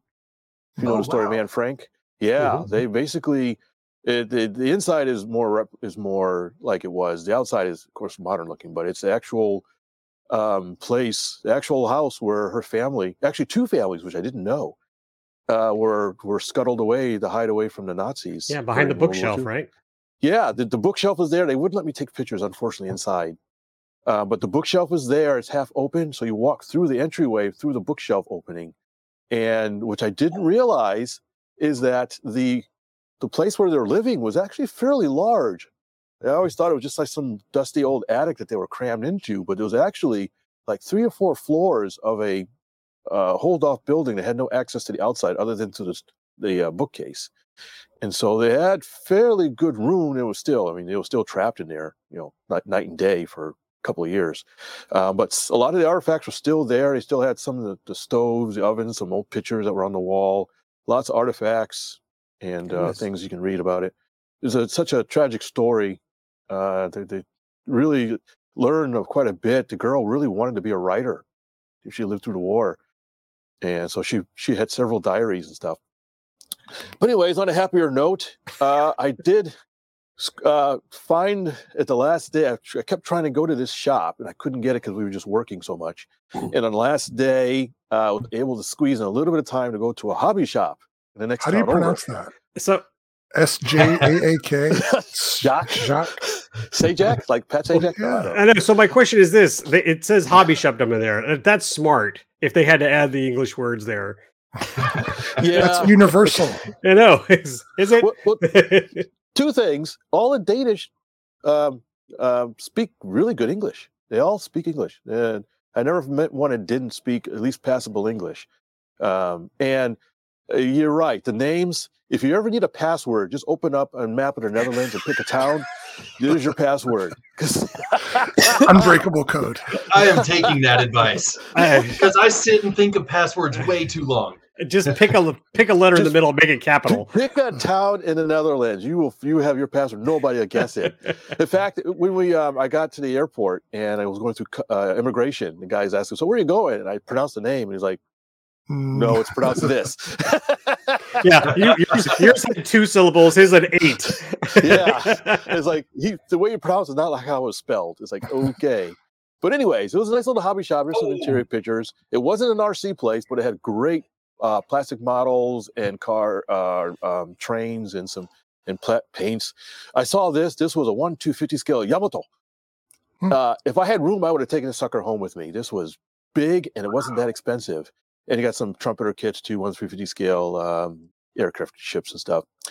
I bought a little train, a little Good. N scale model train. This is painted just like the um, Metro Rail that I rode a whole bunch of times. So I said, hey, well, I'm here. Maybe I'll buy a little N scale because I have an N scale layout. And he had one. Um, it was not the cheapest thing in the world, but uh, nice guy. He was. It was funny because I, when I got there, the, the shop was closed, but it was supposed to be open. And I was contemplating going back because I, you know, I didn't want to stay too long. I had to take the bus and the train back home, uh, back to the hotel. But uh, he ended up showing up about five minutes late, and he spoke to me in, in Danish first, in um, Dutch first, and then realized I, I had to tell him, oh, English. He goes, oh, okay, no problem. And uh, he made a joke. He apologized for being late and made a little joke. He was a nice guy to talk to. So on the way back, I stopped in London for a couple of days. And here is the Royal Air Force Museum, which I've been to before, uh, but I was on on my way to somewhere else, and it was like right next door. So I didn't really have the time to go through the whole museum again, but I did go through. There's a Spitfire out in the open. I think it's a faux Spitfire and a Hurricane, which I believe also was a faux Hurricane. But last time I was there, they were working on a building, and this time it was finished. So I thought I'd po- Oh, nice. poke my head in and see the new building. And you see a, uh, I don't know, that's a BE 2 maybe or something. I'm not sure what the, big biplane is. So it wasn't a whole lot of aircraft there. There's a few things. I think the, was it Alpha Jet? A gnat. Uh, Gnat, that's it. Sorry, Gnat. Uh, but it had some, a whole bunch of things for kids, interactive things for kids to play with, the whole line. Here you might find this interesting, Mason. A bunch of air, um, um, um, uh, wind tunnel tunnel? models. Wind tunnel models Oh, of all kinds of really goofy stuff. And so this is some prototype stuff, some oddball British designs of whatever. Uh, and they had um, wood models, proof of concepts. That's one in the middle, pretty cool. They had a flying car, um, wind tunnel model or something. That that was kind of cool. Flying Jeep, I think they called it, or something Look, like that. look at go back to that flying car. Look how they're pivoting the whole tail Mooney style. It's like like how they do how Moonies trim the the the elevator, Oh, the right. Horizontal Oh, yeah, yeah, tail. yeah. The whole Yeah. thing is pivoted. That I believe that is really a wind tunnel model. The other ones with the decals and the silver paint, I don't know. Oh yeah, the, I no, those weren't. They had more, yeah, those weren't, but they had a couple other wind tunnel models. I didn't, I, I didn't Okay. copy over. Um, but yeah, uh, there's a uh, shorts, um, Sunderland. uh, Sunderland, yes, that was just kind of sitting there that you could eat under. There's like a tables and stuff, uh, which was neat. I didn't realize it, but the bomb racks sort of um, slide out of the middle. You see them under the wing. How does I do. yeah, I was gonna ask about that. Is that like do they retract and close? Best I could tell, they do. It look like they look like there's a rail system on the- on the bottom of the wing, so they can slide in and out of the fuselage. Do you know what that part of the airplane is called? That is official officially called the armpit. Yeah. Those are armpit bombs. It fits. it does. armpit bo- hashtag armpit bombs, man. It makes- yeah. So I, there, there was a gift shop to the left, and I picked up some stuff for Terry, you, and- and uh, Lee. By the way, Yay! couple of little snack What, what about So- Mason? Did you get anything for Mason? Oh, I didn't know he was going to be on. I owe you something. Now Uh, we can tell where all the Revell models went. So there was this They're all in Europe. wonderful, wonderful little hobby shop within a, like a block of walking distance of the museum that I had no idea was there. I started poking around on Google Maps. Called I think it's called Hamlet's, and it had it was interesting walking in this because it was a whole, it was a really uh, not a huge place, but it was crammed full of neat plastic models for everything, and some oddball stuff. And I bought this. I saw this on the shelf. I was like, "What the bloody hell is this?" Yeah, I've got the British is wearing off on me. Um, apparently, this was a real proposed French design that they had. I think they got to like some sort of mock-up stage with it and kind of abandoned it. And it's so bizarre. It looks like some kind of science fiction. And uh, so I, I, I got to get it. In fact, I have it right here with me. And uh, I, and I said, well, you know, for it's got photo etch parts, one seventy second scale. I, I had to look it up. Whoops, upside down. Well, actually, does, does it really Yeah. matter? Yeah. Which way is up? Does it have It doesn't really Uh, matter. So I, I s- it was it's it, the kit itself is not very big. There's only like a little small packet of stuff. Oh but my it's got gosh. some photo etch parts. Oh, it's But teeny it's such tiny. a cool, unusual, bizarre thing. I think it's made in Russia, of all places. Um, You must Uh, upscale that, Fitz. yeah, that is cool. But they Three have, 70 um, millimeter EDFs. yeah, Th- There's the way, four, there's right? There's one in there the center four. section too. Was there a center one? I didn't notice that. Oh yeah, that's, one of them. yeah, that's a that's Yeah. the rocket. The others are jets. So for our listeners, you really got to step aside and watch the video for this. You gotta watch uh, it. I would try to describe what this model is, but I don't know where to start. Uh, if you're a sci-fi fan, Blake Seven uh, um, comes to mind, but it's a real obscure show. If you know what that is, then you get the idea. Liberator, that's it. Liberator from Blake Seven. Anyways, uh, well, hold on, not so fast. What does 27 euros translate to in dollars? That's pounds, actually. Oh, it's, pa- oh, okay. The British never went to the euro system; they stayed with pounds. Oh, I forgot you were in London. Yeah, I'm okay. back I in was London. thinking, yeah, yeah, so I'm, okay. in, I'm in jolly old England. So uh, what's what about thirty bucks? I think. Oh, really? roughly. Okay. Yeah. So Uh, I figured I'll splurge on it a little bit. Oh, Yeah. take my Oh. I think it is Hamlet. I, Yeah. I forgot. I have the bag here. It's called uh, Hannants. H A N N A N T S. Is the oh the camera's backwards. Sorry. Um, uh, neat little hobby store. It's interesting to hear their conversation. that came in. It was a bunch of guys talking about different things, and it was just hilarious. Uh, also, I had a chance to pop down into London proper to the Science Museum, which had a neat. Um, uh, a couple of different displays. They had a sci-fi, science fiction uh, special display temporarily. I don't know how long it's gonna be there, but I, I figure I'd pop Yeah. down there. As some science fiction fan. So before And, I uh, show the next slide, I was like, I I almost knew I was gonna bet that Fitz would find a Dalek. Yes. I was like, if he's in London, because he told me you were going to London, I said he's going to find a Dalek. He's going to find a canine, hopefully. Now, But you is this just an like- actual movie prop? you did not disappoint me. Based, this one seemed to be an actual movie prop. They had actually another one, a red one that was said was a replica, but this one apparently was an actual prop of some sort, based on what the if we're reading at the sign. Uh, and they had some other Doctor Who stuff. I think there was a um, uh, the um, Cybermen and some other stuff. I took this. This was funny. If you look at this, this was yeah. I saw the no smoking and no scissors, and then no lightsabers, no lightsaber, no stun phasers. guns. Uh, yeah. stun gun. I think that's a. capacitor. I, I think the bottom Yeah. left is a holy hand grenade.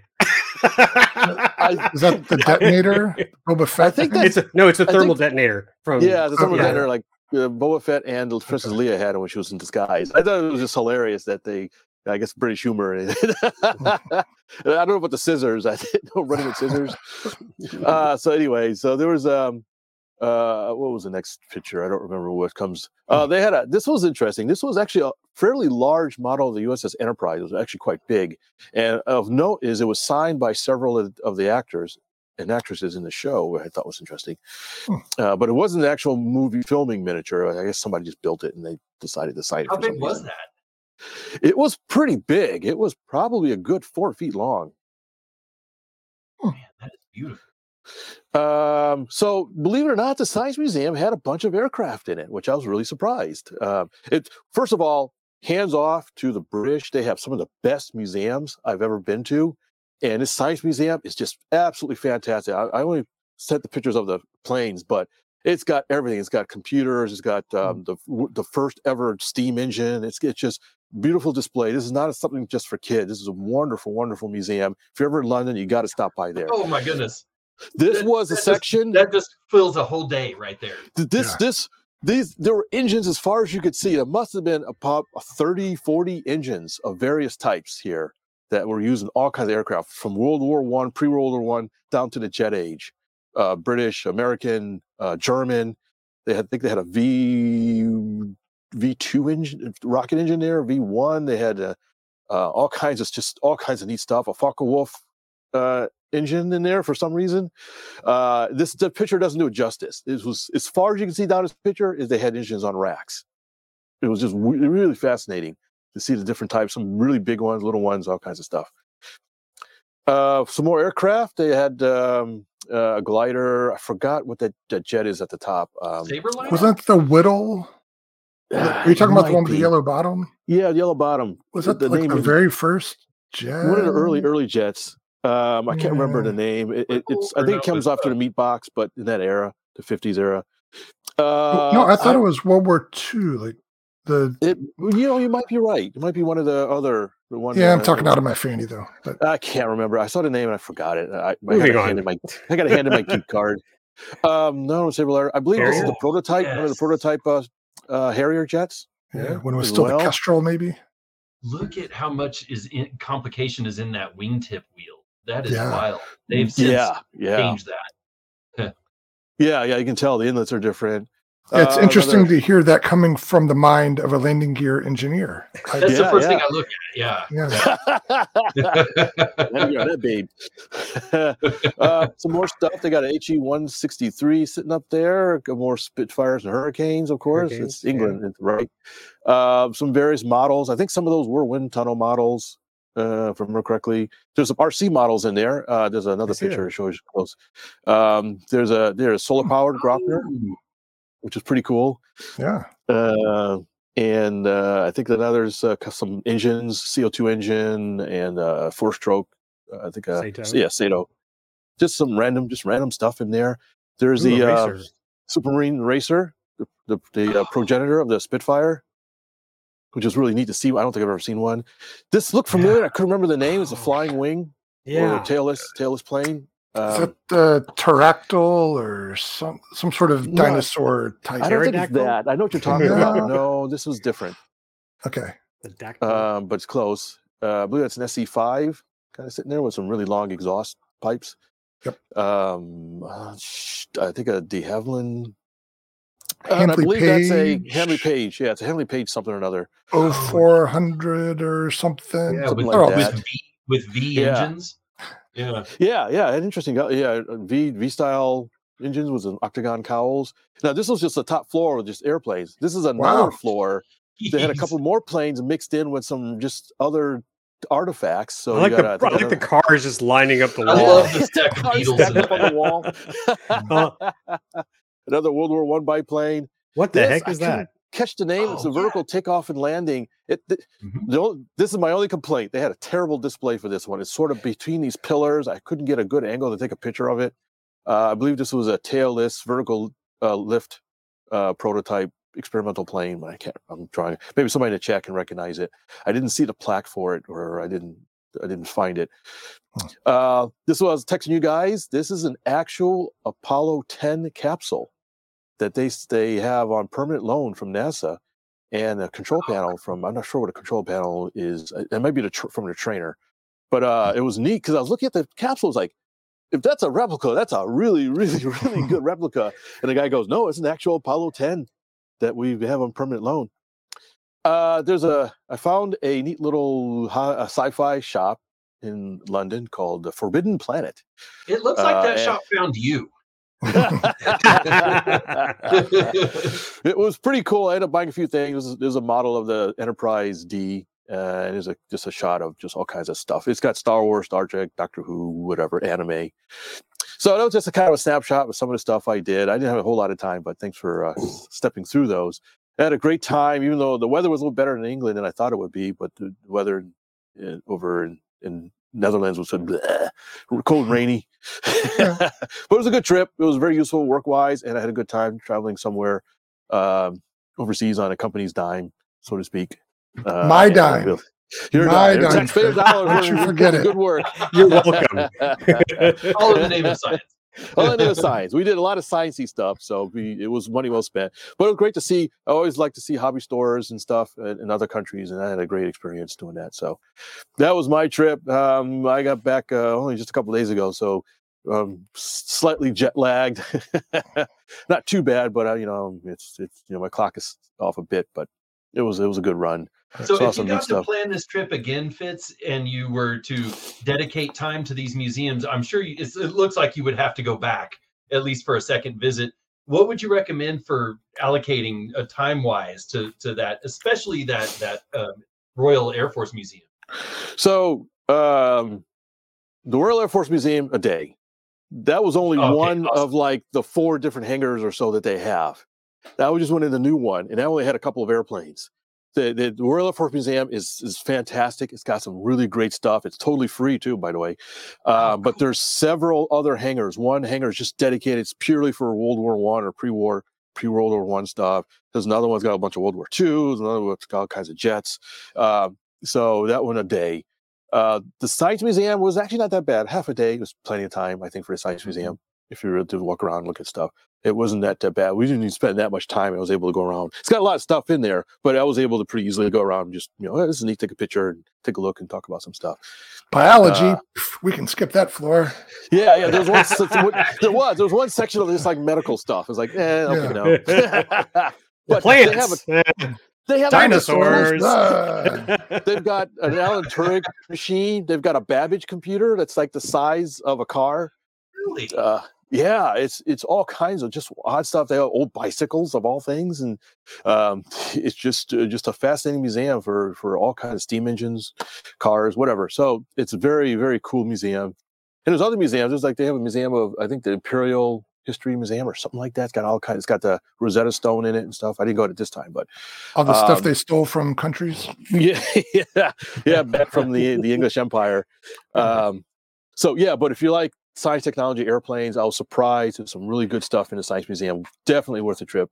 Um, if you're in London uh, or anywhere near the area, try to stop by an area. And, and London has a pretty good uh, public transportation. We ran, we we traveled the tube, the underground, so we got here and there as long as it was under construction. And uh, uh, so it was it was great to see the aerospace stuff in different countries. It's always great to go to another country because you see oddball stuff. You, you go to in on the on the continent in the Netherlands, you saw you know the jets and stuff I've never seen before in the flesh. And you go to the London, they've got all the British stuff. They have a long, long history of aerospace there, and they have all kinds of weird, weird and wonderful things. So, yeah, Right. When like when Europeans come here and they're excited to drink a Budweiser. Like, yeah, yeah. they say, "Oh wow, look, that's a Mooney, or you know, that's a you mm, know, P fifty one or something like that. Yeah. A Cub, yeah. We don't see it over here. We have all other other stuff. Uh, so, so I got. I don't know if I have anything else to talk about. No, just um, uh, you know what I got you guys, or you want to be surprised? I want me to mail it off to you? surprise me, and we'll talk about it on another show. Okay, I'll surprise you. What If said. it's not adult themed, and No, it's not adult themed. Just some, just some little knickknacks. darn it. Uh, I wanted to go. There was a, a hobby store near the airport. I really, really wanted to go to. It's just I just wasn't able to get to. It's called West London Models. Hmm. It looks like they had a mix of RC stuff and uh, plastic models, that kind of stuff. But I just didn't have time. So I got to several places, and there was a flying field too. I wanted to try to get to, but again, I just didn't have the time. You think Uh, there was anybody there this time of year? I don't know. That was kind of the weather was cool, but nice, bright, and sunny, and wasn't windy. So um, Hmm. I don't know how, uh, what kind of stuff the British Flyers are made of. If they're, if they're, you know, They're a hardy bunch. you know, yeah, I would think they're you know, stiff upper lip, right? So, Yeah, yeah. so they probably would be flying. Suffer in silence. So next time I'll probably venture out some more. Uh, I don't know, Mason. Last time I was there, um, I mentioned I went to a place called Old Warden. I don't know if you've ever heard of that. Mhm. It's basically their version of Rhinebeck. If you're Oh, familiar with Old okay. Rhinebeck, and it was, yeah, it was same concept. They've got a lot of World War One, pre World War One stuff that flies, and that they they they Oh, will fly if the weather's good. And it was great because they had a. I went there during an event. It was during the summer, so it was uh, very nice weather, and they had actual um, air show event going on. I forgot what they called it, and they were flying um, all kinds of stuff. Again, being in Europe, you see oddball stuff like a, a Lysander flying around and you know, hurricanes and Spitfires, and that kind of stuff. But I did see they had some P 51s and a P 17 fly. And what was neat is you're really, really close to the runways. It's a smallish field. So a lot of times uh, some stuff didn't land, but they had some hurricanes and stuff in there. But you're really close. So you're up and close to these aircraft that are flying around you. And, and it's a it's a photographer, Lee, you would you would have just fainted for, for the photography you, you had there because you were really close. And again, all all kinds of oddball aircraft that they were flying that you wouldn't, don't see in the states. So Yeah. that's another thing. If you're ever in the in the London area and you have uh, a way to get up and it's in a good weather, go up to uh, Old Warden. Um, there's another. na- It's the town is Old Warden. I forgot the name. Uh, the air is. Is it uh, you just Shuttleworth? look it up. Shuttleworth. Thank you. Yeah, Shuttleworth. Thank George. And and, and apparently that place is also an RC model club when they're not flying full scale airplanes. So Oh, off the same runway, probably, right? yeah, Or at least a- the, the same area. Yeah, same area. There's a large grass area area as well. So yeah, because when I was there, they had a the club had a bunch of models lined up on the in a display area, and I was like, "There's models area." Oh yeah, this is our flying field, and where we could they let us use. So it's pretty cool. Hmm. Oh, cool. Wow. It sounds well, a little more exciting than the Rhinebeck, even. It's better than In Rhinebeck. It's like Rhinebeck on speed, that steroids. Yeah, Yeah. Rhinebeck is nice, but this was Rhinebeck on steroids. It was, Uh-huh. it was really cool. and almost everything there was flight worthy. They have a little museum set aside, so you walk in and you'd see all you'd see a um uh what's that twin engine racer the um Comet? the red comet like a comet there and it's flight ready you go in another room they've got a, a, a hurricane that's broken down that they're working on and they've got another odd some biplane uh, fb2b or something like that or sopwith or something you know. And when i was leaving they had a pre-world war one. I. I think they had the oldest flying aircraft in europe. Or maybe the world really. Um and i forgot which what it was uh but it was they didn't fly it until I was just leaving last time when the, it was dead calm. And because the thing is basically a kite, and but they flew it, it flew it, it, it, it flew around a little bit. It was like I got a couple of distance pictures of it. So Oh wow! Nice. It it always fascinates me that that those kind of museums can stay going because you've got to have pilots who are willing to fly those when they're airworthy, and that's a, Yeah, I think that's a special niche pilot job is the or or gig I guess to to get to fly those things. It, it makes me Yeah, you know, you know, I mean, it, it- I'm excited for future generations, but I'm also worried that we're, you know, that we're going to have people to to actually be able to operate some of that equipment. Yeah. we've got to we've got to keep the well, but museums like that, like the like the Air, the Royal Air Force, or I guess even the Shuttleworth, um, hopefully will inspire the next generations. yeah. When I was there, I did see some fairly youngish pilots flying some of that stuff. So there's there's still some hope. Good. Yeah, Good. Good. yeah. Right? Is that it, Fitz? That is it that I can remember. I can't think of any. And cut. All right. So we may need to adjust our plans because I think we're planning to go mm-hmm. about two hours or not more than two hours, and we're down to 25 minutes. Lee, you have stuff you want to talk about, and I have stuff I want to talk about, but mine can wait. If do we let want to do that. do we let Fitz and Mason decide? Fl- who do you like better? yeah. That's That's what it all boils down to. Yeah, Mason. Who invite, invited you, Mason? Who remembers you? Who texts you frequently? Or uh, how long do you think you how long do you think you need for your thing? I only need a few minutes. I think I can do mine in a few minutes. So let's Okay. just split up our time and be efficient about it, and All right, Yeah. call it. we're fine. Lee, you go first Okay. because I need a refill, and I can probably miss the beginning of yours. So uh, Thanks, Terry. Thanks Go. for being there for me. Get out of here. I, you know what I can do? I love that I can do this. I can just remove his butt from the show. and did. I did just wait how long I bring him back. So all I was going to add is, for those of you watching, I have a on our screen a post that we put on our Facebook page, RC Roundtable Podcast. I attended the uh, Georgetown Aero Modeling Swap Meet, their 25th annual swap meet. Uh, Fitz was unavailable, and so I took my youngest. Well, well, I normally would bring uh, Fitz or my buddy Kirk Jensen, um, but in this case, I took Ryan, my youngest, out there, and it didn't disappoint. I did have a goal. I had a mission.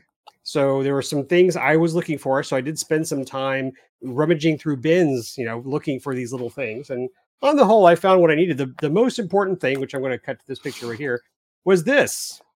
I found Ryan. Yay. So, Found another son. Yeah, you didn't lose him. yeah, I brought him home too.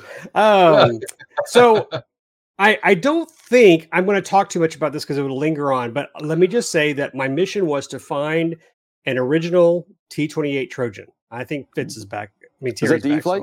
so- That's the ParkZone. So, Oh, Parks- oh. So this is a ParkZone T28 that I got uh, from Gotta Know Joe, and it's in really good shape. There were some things broken, but they were easily repairable. Someone, whoever uh, originally owned this, had installed LEDs in the fuselage and Oh, into the wing, and I don't particularly plan to use them. But uh, to wrap this up real quick, I wanted to make sure I could get it to fly. I wanted I wanted to have it in flying condition. So uh, over the past few days, I have got everything working together. So I fixed the landing gear. I uh, fixed some of the stuff inside the fuselage. Uh, anyway, looks like I got exactly what I wanted. More to come on the T28. So just stick around for that. I know Uh, the secret, and I'm yeah. excited about it. It's Yeah, a cool Ter- project. I, I yeah, I'm that'll it'll take too long. So we'll save that for another day. But on the whole, the swap is that one a fixed gear T28 or is It it, is a a- retractable? it is a fix. It is the original, Okay. and and it's funny because original. uh, I like. Uh, I, I love hanging out with my buddies, but Terry, you had the original. I think the first time I saw him, we were at Bass, Bass, some Tom Bass Park. Some, um, Yeah, right. had- yeah, sure. So I think uh, you had brought that one out there, and I think that's what got me hooked to get my ParkZone T28, which was the Air Force, the gray version, which I still Mhm. have. Austin has one of those too, and uh, Ryan has the yellow one, the newer one. So all of us have a T28 Trojan, and they're great planes. If you ever see one, someone's giving away one, whatever, put your put your money in there, grab it. It's a great plane. It would be I have one. difficult to overstate how popular they were when they first came out. Absolutely. Oh, I even yeah. have I a think- UMX version. Mm-hmm. Yeah. And the UMX wasn't as fun as the original ParkZone, I don't think, because Yeah. the, the ParkZones were pretty aerobatic for what they were.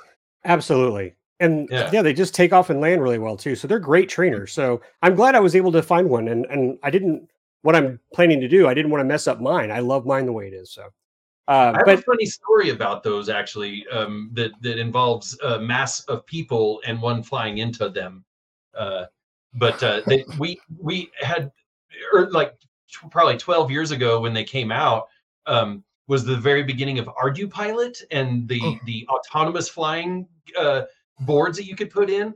And so uh, we decided the the we were going to have a company picnic one evening on a Friday evening that was going to be about an hour after work got out. And so me and another engineer launched his T28 ParkZone T28 in self-flying mode and it stayed aloft for quite a while, but he had it doing waypoints over Mojave and the end waypoint was the middle of the crowd at the company picnic. Oh no. And it turns out it was very, very accurate and it was inbound, uncontrolled into the crowd. And we had to tell the company to get out of the way for that thing to hit in the middle of the baseball field. And it it went at out level right over the waypoint and said, Okay, I'm here, and dove straight into the waypoint. and uh, Didn't have a landing mode, huh? I always I always forget that decimal point. It's- so you want me to stop at that lat long? Okay. so yeah, Oh, it just geez. decided to go vertical at that lat long and done. but it was Well, I'm Those not planning to do that. That's that's Yeah. not on my thing. Uh, But I'll let I'll give you all an update on flying it because it's ready to go. Uh, but Fitz, do you want to talk about this? This HE one eleven. Uh, yeah, the HE. Um, oh, I should check my notes. Yeah, this is um HE uh, HE one eleven, uh, and uh, this was really interesting. You, you almost never see these things, and uh, so uh, I was actually talking with Richard about it. Richard had sent me a picture. He said, "Hey, look at this." Um, and I was like, "Ooh!" Uh, the, it was a little pricey because I was like, "Man, maybe, maybe, maybe, maybe," but uh, I was like, "No, no, no, I don't want to spend that much." Um, and I, I, I think it sat there for a while, and then uh, apparently, I guess the price kept getting lower and lower, and our, our buddy Tom ended up picking it up for a really good price. Yeah. So So because you we'll were see it, talking to him, y'all were you were talking to him, and it was like the good news is we a friend of ours has it, and now you can get your hands on it to fly. yeah, And yeah. you didn't have to pay anything in the end. he, he's, he says uh, uh, that was apparently they found out it's an Air World model Hmm. HE111. So I believe that comes out, out of Europe, right? Air World, if I remember correctly. Terry, That is sounds- that yeah, that sounds right. Sure. Uh, so it's neat to see that. I mean, there's not too many. I know uh, Motion RC, I think, was carrying a newer version of it. I don't think it's an Hmm, Air I don't World, know. but uh, here's what's HE111, but- curious is Wikipedia calls it a says it's a German airliner and a bomber. An they drop their passengers at their destination like your Uh, T-28s. yeah, I think, I think it's We're here. so during the 1930s when germany was under um, severe control of with their military they would develop civilian civilian planes that were really military planes in disguise so it probably started as an airliner on paper and it might have flown a few air routes but it was basically a bomber that they uh, unconverted from an airliner in, in a sense Wow. Well, I'll just quickly go. You can you can look at all the rest of the photos in there, but uh, the Georgetown did not disappoint. Uh, we had a lot of fun, but hey, what's that? What's that right there? Do you recognize That's- that, Terry? is that a I- bird dog? It's a bird dog. Yeah. Well, it's a variant called the Glow Dog that our buddy Sparky designed back when night flying was a new thing. Yeah. And that has the hand soldered LEDs. That was before the strips were available. Yes. So it was like 100 LEDs with the current limiting resistors on there. a lot of soldering Yep. And I What I built one for on, Terry. though? Just go down a couple planes to there look to be two T-34s sitting really close together. Is Yeah, that a, is No, that a they're separate. tandem? Oh. Oh, No, no, okay. they're, they're separate. Wings were somebody el- somewhere else, but no, they were just separate in there. But I don't want to go through all these photos. I'm just going to just talk while I just kind of ramble through these. But uh, the Georgetown, Texas, just north of Round Rock, uh, a little bit, but about an hour north of Austin. Uh, they always have a good swap meet. We've had a good time. unfortunately, the auction at the end did not go as as as well as it has in the past. Um, some of the stuff was just not. I mean, a dollar was usually the starting bid. Um, but I mean, uh, we had already heard a lot of people were buying stuff on Friday. Um, you know, the vendors who were in there, and come Saturday morning Oh, before ten o'clock, a lot of the planes were. You can tell me to stop if you see something catches your eye. But they have boats there and cars nice. and EDFs and big planes and little planes and you know I found my T twenty eight and and that kind of cool. Ooh, that's a, Yeah, I was going to ask about this. Is that a EDF or a turbine? What is that? Do you remember? Yes, it is an airplane. Hey, you know what? I will tell you this: I didn't have, I didn't didn't take a picture of it, but while we were mm, putting some stuff in our truck, a guy had pulled up in his trailer. He had a like an airplane drone, like one that may have been used for college testing or military. It was big. It must have had a 12 foot plus wingspan in his trailer. And it was beat up, you know, it was a pusher, but he had one. He goes, if you can put it in your car, you can have it. it's like, no, no thanks. Uh, but this was a kind of a, a fun story. This was a um, Royal Cessna citation. And uh, one of our friends had asked me when I was there, he said, Hey, is that thing for sale? I said, Yeah. So I got him some more pictures. I get got the number of the guy who was selling it. So, you know, he Oh, might cool. find a home later on. I assume it was designed for glow ducted fans. Yes, yes. I don't have the Yeah, yeah. pictures in here, but the nacelles were in another box. And yeah, it was glow. So how do twin 25 or 40s, if I remember correctly, something like that. Yeah. Oh, tough Anyway, like oh, that. So shoot. Just- oh, a 3D printer. Robo shuttle. So- Oh yeah, a Delta. I love that this guy was. you can use it as a hat. really keeps the rain off. All right, so this is where I'll do my little show and tell now. I don't. I'm going to switch to and remove that. what is this analog technology, Dad? you know what? That is exactly Mason. That is exactly what it was. He. I don't, uh, oh, you got it. Oh my my, friend- God. my friend Terry, uh, another Terry, Terry Foot, was there selling stuff. Ryan picked this up. This is it. Me, uh, the picture I showed earlier. This one right here. This is after he picked it up, and he goes, "This is weird." I mean, he was holding it. This is what is this? He was like, and so you know, Terry and I were laughing. It's like, "Oh well, son, this is you know, people held it like this, and this is rudder. This is elevator rudder, and you know, over here is throttle. You know, with your finger. So you hold it like this, and you it's like you hug it. You know, you Yeah, it a nice little hug, and you fly airplane." And he goes like, "That's so weird." And Terry said, "You can have it." He was that's some of the nice things that happen out there is that you know the kids get a lot of stuff. In fact, I was giving away planes from the AMA and found some kids there, and, and this one kid was just piled with stuff that you know they want to get kids in the hobby. But you know the fact that he gave Ryan this just so he could look at it and feel it and touch it, it's like this is cool stuff. By the way, all the innards are gone in this, so all that's left is the Uh, gimbal. But it'd be okay. ready for a conversion, you know. So you Yeah. could Yeah. uh, so good. But this is just kind of cool. But this was this was another. This guy was leaving. He had a box, and he said, "He goes, read the box." I said, "It says free." He goes, "Just take it." I was like, "Well, all I want is this."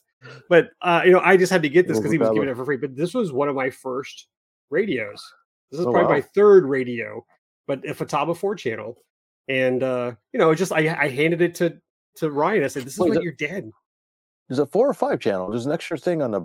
No, it's gone. It's it's it's covered. Oh, okay, okay. it's it's a plate. So yeah. But uh, anyway, just you know, the guy was giving it away. It's like it's like I just oh, it feels good. I just I remember the feeling, and then the little the bracket on the back. I used to just stand. play Yes. with, you know, all the time. All right, you ready for this? the NICADs were still in it. Nice. wow. Oh, Uh, was- I got rid of them because they were well leaky all over the inside. But it was like, oh, I was gonna say they still work. you Well, you need that for the mass. Otherwise, it just doesn't feel right. But Right. uh, anyway, that's I'm gonna finish mine so we can get to Terry. But I it was fun. I mean, we didn't get a lot, and and Ryan was kind of bored. But these little moments, you know, getting the transmitter and stuff, and oh, we also uh, got to catch up with a friend from Camp AMA. Uh, he won a scholarship for Camp AMA last year, and Jack and Ryan keep in touch. So they went there, and I had a couple of planes that one plane he flew at Camp AMA that I brought home and I gave it back to him because I wanted him to keep flying it. And then another plane I had in my inventory, and Mason, I'm mentioning this to you because I see you, you know, some of our photos have you teaching kids, you working with kids. And I told Jack this. I said, you know, I know you're in the hobby, you're really good, you're you've you've moved up. I'm going to give you this plane. The, the rule is this this plane you have to give to another kid. You have to find another Mhm. young member, junior member at your club. You have to give them this plane if I'm going to give you this one. And he promised me he would. So I think that's a little mission I'd like everybody who's watching or listening is you know find that one plane in your inventory that you may not fly all the time but you may feel it's a good beginner aircraft give it to someone in your club find another club that's looking you know that has junior members that you'd like to get this inspires people to to again pay it forward you know and keep it keep the tradition going but uh, it's kind of like the trojan. It's such a easy flying plane. I think when i'm done with my project i might hand it off but that little glider i had i think was just a fun little two channel that i think someone was three channel actually might like. So um anyway that's my little incentive for those of you listening. Try to try to find a little glider plane and, and find someone new. Doesn't maybe doesn't have to be in your club but look around and and find a kid to inspire and and help uh, build this hobby. That's a great idea, Lee. I, I've been struggling with what to do about inherited airplanes and inherited components that that um, that are coming from from families that have lost somebody that, that was a model airplaner or something, and then they they really want the stuff to go to someone who would appreciate it. But we all have our personal style with our with our models. If it's cool, yeah, we're interested. But if it's not, it kind of doesn't make the list. And and uh, I I cannot figure out what to do with the other stuff, and that is an excellent idea, especially if it's in flying condition.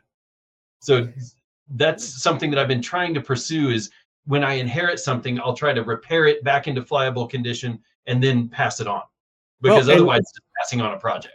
Right. Yeah, so I was Mhm. saying like there's not many junior members at my club. Ryan is like one of the three. Uh, Mhm. So the point is, if you go to visit another club or ask them if they need it, otherwise attend a swap meet or attend an event and look for those kids whose parents brought them there to watch. You know, have them watch and watch their eyes light up when you give them something for free and say, you know, if you know, learn how to fly. This is this can be yours. And they just think that's the craziest thing. Why are you giving me a player place? Because I've already had my joy. Wayne Carini, who is a car collector, Yep. I've watched him all the time on TV, and he does that. He buys all these cars. He goes, "I want to enjoy them," and then he does enjoy them. He goes, "I got to do what I wanted. I, I finally got to own that car. I enjoyed it. It's time to for it to find a new owner, so I can buy another car I want." And I think that's that's kind of where I need to be right now because I'm really capped as far as you know. Unlike Fitz, who's got that huge garage, you know, you know and hanging it from the ceiling Exactly. but you know i i kind of feel like i'm at the the at the account right now that i can comfortably control and so i like to start swapping some things out and that kind of segues to terry because you kind of mentioned about estates or people who have a collection i think terry's going to have a fun story to tell us now Well, I've got eight minutes, so we might run over a little bit, but I'm going to try to be mm-hmm. fast. All right. So I've been a bad, bad boy. Since we last talked, I've made three purchases from ads on Facebook. The Oh first my two are I thought you were just refilling your drink. Let me rephrase it since our Yeah. last show. That's all I should- Um, so the first two are pretty innocuous. One, somebody was selling some balsa sheets, and uh, I got a pretty good deal. I think it was 12 sheets of 16 then 16th inch thick by three inch by 36 inch for uh, what was it, 10 bucks. So it was less than a dollar a sheet. So I felt pretty good about that. And that was about an hour away from home. And this was a no contact sale. So they were setting the wood outside their door. And I pulled up and it was snowing outside and it looked like it wasn't under the roof and I could see where the snow was hitting it. I'm like, oh man, this stuff is ruined mm-hmm. now. But I got up there and it was actually wrapped in plastic. So all good there. So I scored some nice sheet that actually I've already used some of that on the Electro Streak. So Wait, so you drove an hour. How much gas did you use to buy? Hey, I mean, no, the good thing is um, I was going that direction anyway. So it was just a five minute detour off the highway. Oh, okay. For- okay. yeah. So, it's the other one it's the other one he's going to talk about that it was shipping was 60 bucks in So- petrol All right. So my second purchase, um, and the first one obviously was somebody who's not into RC hobby. Uh, they just happen to have this wood. The second one was a place about 15 minutes from where I live. And another thing, I don't know how they got it, but from what I could tell, they don't appear to be in the hobby at all. But it was a unfinished Goldberg Eagle 2 ARF. So it was mostly finished um, and seems to be done well, um, but obviously had never been flown. It included the airplane and one of those blue OS LA 46 engines. Yeah. I Yeah, forgotten yeah. they made an ARF version. So did I until I saw this thing. Um, so Oh. I, I picked that up for a good deal. It has servos in it, Airtronic servos with the strange plugs. So I had Airtronic servos in it. Um, the only thing that it was missing is the windscreen, but um, I already bought some plastic and I was able to get the plans that has the outline for it that you can make out of flat plastic. So I'm good there. And that is what I'm going to use. Remember, I was gifted that Astro 25 with the controller. This is Oh, going to okay. be my platform for that, at least initially. Okay. I'm still building the Robin Hood that I originally had in mind for it, but that's going to be a little bit longer project. So this is my first platform to get that Cobalt motor in the air. All right, so that's uh, purchases one and purchases two. Purchase three, the Granddaddy, also about an hour away from me. And I saw it on Facebook Marketplace, but not in one of the usual RC airplane ads. It was just local sales. And they didn't do a very good job of marketing it because they didn't have any keywords in there or anything. I just happened to catch that there were some airplane looking things in this pile of stuff. Um, so I didn't commit to anything, but I asked if I could come out and look at it. I did. It was literally out in the middle of nowhere. It's a farm on hundreds of acres, not surrounded by anything else.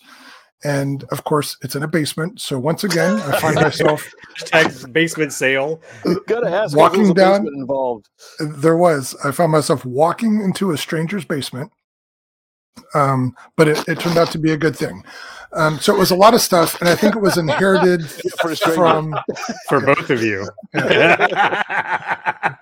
i think it was stuff that was inherited from a relative and they had just moved to this house. So it had been moved and there were plastic bins full of stuff and on the floor it was just literally a pile of airplane parts. Some stuff was in boxes like kits and boxes but everything's kind of open and spilled out. There's no real organization or rhyme or reason to it it's just a a mountain of airplanes and airplane accessories so for the faint-hearted you would look at that and say i'm never going to sort out this puzzle I, I don't even know what's here and because it was non-airplane moving stuff any of the airplanes that were built, the tail surfaces had been broken off or set aside, just kind of not really well taken care of. But me and my crazy brain, I look at that and I'm like, oh, that's potential, right? That, I can do something like that. Um, right. And so I looked at that and I went through and figured out that nothing's going to be turnkey. I'm going to have to take this pile of parts and sort it into their original sections. But I'm willing to do that. And then I started looking at the plastic bins, and it's just motors, servos, a lot of 72 megahertz receivers. But um, it, it looked like the newest stuff was about 15 years old. Um, but no real rhyme or reason to it. Some rubber power stuff, a lot of sailplane stuff, some sport plane stuff, um, but a lot of electric stuff, a lot of early electrics of all size, down to indoor stuff to giant stuff. So, uh, long story short, I closed the deal and it took me three trips to get all this stuff. I literally Wow. I drive a Ford Flex, which when you put the seats down, you can fit a lot of stuff in That's there. a pretty good size. Yeah, that's Uh, three trips stuffed to the top, and I got it all home. And um, you know, some of it I won't lie, a lot of it's garbage that I'm just doing them a favor by getting rid of it. But sifting through it, I'm still finding stuff that I didn't realize was there before. A lot of boxes, and you can just go through and find unrelated things. And I posted on our Facebook page. I was going through this box of metal parts like drill bits and stuff like that. And at the bottom was this lipo battery, a three cell lipo. The, the leads had been stripped. They were completely exposed. And this The- all the metal bits. the battery still measured 10 volts. And I ended up discharging it yesterday. And it took a long time to discharge. So how that didn't catch my car or their house on fire, I have no idea. But you know, somebody was looking after me. Um, all right, so I could go on and on about this, but basically, I'll probably never have to buy a servo again, or maybe not a. No, some of these servos, uh, giant scale servos, are literally like the size of this little scale. They're just, just big high tech stuff Yeah, and big Futaba the stuff. Scale? Yeah. Yeah, that's been replaced by more modern stuff. Uh, but there's some of that too. Just a, a huge wide range of different components. Um, And for me, it's- go ahead. when you said motors, you mean electric motors or you mean gas engine or glow engines or something? Well, yes, there's some new in box glow engines, no gas stuff, but new in box glow engines, um, a Really? lot of electric stuff, um, a lot of used glow engines that are not in great shape. But just what I'm trying to sort out is who this person was. But I think what happened is I bought the stash of another hoarder. I, I'll confess that I'm a hoarder, but I think this person was, and I'm picking up where they left off. Um, so I, I could go on and on about it, but I did grab um, a handful of what to me are the most interesting items. So I'm going to share them with you, if that's okay. Please. Oh, boy, this is the part I've been waiting for. Okay. So here we have an electric propeller, and this is actually a Master Airscrew propeller. Um, but I guess they balanced it or smoothed it because the the writing on there has been shaved off. Yeah, the But- are kind of odd. Uh, and you'll see why in just a second. It's a folding propeller. Can you guys see that? Oh, variable pitch. sort of it's a, it's not supposed to be variable pitch it's f- supposed to be feathering Feather, So it- yeah. it's got a a collet it's not a collet but a set screw adapter on the back for an electric motor and when it twists as the motor would in that direction that turns it to the flying pitch and then i guess if you add brake and it applies torque the other way it flattens it out and feathers it And that's Master Airscrew? right i i used to work for Master Airscrew i didn't know this existed I've never But seen that. I've before. it. Is that not the coolest thing That- it must not- weird. Coolest thing. it must not work great because obviously we're surprised to, to know it exists but It's the prototype. it, Yeah, you got the that rare is- prototype. It is such a novel little device. And there was even a couple spare blades that were in there. So they've got these bevel gears on there. And so anyway i We're Wow. Those things I saw have been that. miserable to manufacture. uh, maybe. Sooner or later you know it's all held together by screws. I'll take it out and i'll take pictures of what the inside looks like. But yeah i first looked at it. I'm like oh that's interesting. Then i'm like wait a minute wow what's going on Yeah. there so Well, but Yeah. that, that was popular when motors weren't not what they are today. So I wonder if now a modern ESC on a nice brushless with some smoothing or you know clever braking, you know how you can do different levels of braking. Stuff. wonder if that design would come back around as better useful now on a better motor. yeah maybe Yeah. Yep. All right, so um, I'm trying to move things along here. Ooh, it's already after nine. Bear with me. I'm going to try to be quick, or we'll just have a longer show than usual. Sue me. We may have to just split this show up in half No, for the No. podcast. claiming my time. Is that what they say in Congress? All right. Go. Um, you guys know that the those Great Planes Sanders were a big deal, and I announced a few episodes ago that Du-Bro's remanufacturing. So there were a few of those in there, along with the self-adhesive sandpaper that was in there. So really struck gold with that stuff. But there was one that was kind of special. So here we are. This is one of the sanding bars. You can see it's got the profile on it, but this one's unique in a in a, a way that I didn't know existed.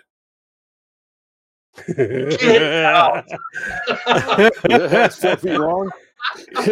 It- this one is 44 inches long. I knew there was a five and a half inch. I knew there was an 11 inch. I knew there was a 22 inch version. I had no idea there was a 44 inch sanding bar. That's like But- one roll of that sandpaper. At least. So, but yeah, I mean, it's still straight. It's never been dropped. Apparently, it's got one piece of sandpaper across it. So, huh. I, I wonder what that would go for on eBay. that is a tool Right. and a heck of an extrusion. Start at three hundred and ninety nine dollars. Starting bit. Okay, so I told you there were some glow engines. Here's Oh, one of the interesting ones: a YS. Uh, what size is it? A 61 rear exhaust. So I'm told these are uh, pretty valuable engines, and it it turns freely. It doesn't appear to have ever been used. So neat engine there. Your silence out tells me. A what? A pipe? Oh, I don't know if that one comes with them because typically I think they would use a tune pipe on that. Yeah. So- Okay. So I don't think it included one. Oh, Phil has some of those engines. All right. Well, I might ask you questions about it, Phil. Um, I I don't know if he's talking about the engine or the sander, but I don't either. We'll figure it out. He'll, he'll All chime in. all right. So here's a speed control. I don't know how you pronounce this. Is that Robbie I think it's or Roby. Robe? I think it's Roby. Okay. So I was looking at this and got your manuals in German and English, of course. And it's obviously a brushed speed control. And here it is aluminum housing. And I figured out not long ago that it's probably actually for a boat rather than an airplane. But this is a sizable speed control, right? Oh, look at that Futaba J plugs. Is that the G. earlier version? It's G is the early. Okay. Yeah. And then Molex connectors. Yeah, But- Th- this thing has some mass to it. You want to guess how many amps? I'm going to cover it up here. Want to guess how many amps this handles? This big brick? Uh, I don't know, maybe 60. Not much with those thin wires. 12. Oh, 12. wow. Wow. 12. Yeah. 12 Eh, amps. The input maxes out at 12 volts, and then you get 12 amps of current. Uh, it's nothing. So, It's an old frame rate control. Wow. Yeah. So anyway, I thought that was a neat little piece of electric history. And so I told you there were a lot of sailplanes and sailplane accessories. So a lot of the motors are inrunners with planetary gearboxes and gearboxes of all kinds. A whole bunch of Astroflight gearboxes or even some Astro motors, not in great shape, at least cosmetically. There's some rust on them. But um, one of the examples here's a Hacker motor, a Hacker Oh, Hacker. inrunner with maybe an MEC gearbox. I'm not sure. Yeah, it does look like an MEC, doesn't it? Well, it's got a pretty thick shaft on it. Yeah. Yeah. I'm not going to take the bait on that one, but um, yeah. So, like, Those hacker I ones told are you- really good, though. yeah, and there's some Yeah. hacker outrunners, just a, Yeah. a slew of stuff. And then, speaking of high performance gliders, here's another one. This is a. Feigao, the, the hacker knockoff, but with a Oh, yeah, yeah. planetary on it. But I mean, th- this is a The big, meaty motor. Yeah, yeah. Yeah. Planetary gearbox. I need to look up the specs on this to see what kind of power you can get out of it. But to go along with this, there's just drawers and drawers of aeronaut and Graupner folding props, just all sorts of stuff like that with the hubs. So somebody along the line, as this collection moved around, was really into high performance gliders. So uh, speaking of gliders, there was, like I mentioned, several glider kits in various stages of build. Um, one in particular will catch your attention, and I couldn't bring it up here, but I brought a part of it. And here it is. This is the rudder on the glider I'm talking about. Holy crap. That's huge. It's a balsa and ply 6.5 meter glider. Wow. I'll What's say that again for the people on the back 6.5 meter wingspan. That's 21 feet. Yes. So remember earlier in the show, you were talking about your mini MOA at Yeah. however many feet that was. This, it's huge. It's just absolutely huge. What's Um, in the glider? It was an ARF by Phoenix, and I'm trying to remember what model of glider it was. I can tell you in just a minute. Um, but again, balsa by research on it. I think it came out in maybe 20 years ago, and the original versions had some issues with the wing strength on the inner panels. It's a four-piece wing: inner panels, outer panels. Uh, Um, but uh, apparently they did some updates to it later on, and I think this is a later version because it has provision to put a motor in the front as well. Um, but a, a lot of people ended up stripping the covering off and making their own spars and types of reinforcements. From what I gather on the original one, they had spars, which were mediocre anyway, but then they had the wing tubes that joined it to the fuselage and the outer panels. Those wing tubes weren't attached to the spars. So you had some issues there. But um, people you said that once they got them, uh, no, this is not really something I'm interested in keeping. So I'm hoping to move this one on to a family that will appreciate it and use it. Hmm. So if anybody out there listening is interested in a lightly used big ass glider, let me know. That is That's- one you have to ad title. decide if you're going to walk out. And, and- yeah, What'd you say, Mason? That's the one that we, you have to make a conscious choice that you're going to walk outside with. That- right. Fly away. exactly. and then just another novel little piece. There's lots of I mentioned the folding props, lots of props of all kinds. And this one caught my interest. It's a wooden Oh. prop, just itty bitty. Yes, it's a wee lass. Yeah, I'd- what's the span on this? it four inch? Um, Three and a half. Three. uh, So, and I assume it goes on a little little electric motor. And this came in a little bag that had s- matching ones that go the other direction. So maybe there were some multi-engine projects in mind for it. Oh, cool. Just yeah, little. almost looks like something you stick on a CO2 motor. It could be there's a CO2 cartridge in there somewhere. Yeah. So yeah, who knows? Um, again, I'm still going through the bins. There were just plastic bins just rammed full of stuff that I'm still slowly sorting through. Man. So, Terry, score. when's the first annual Terry Dunn swap meet?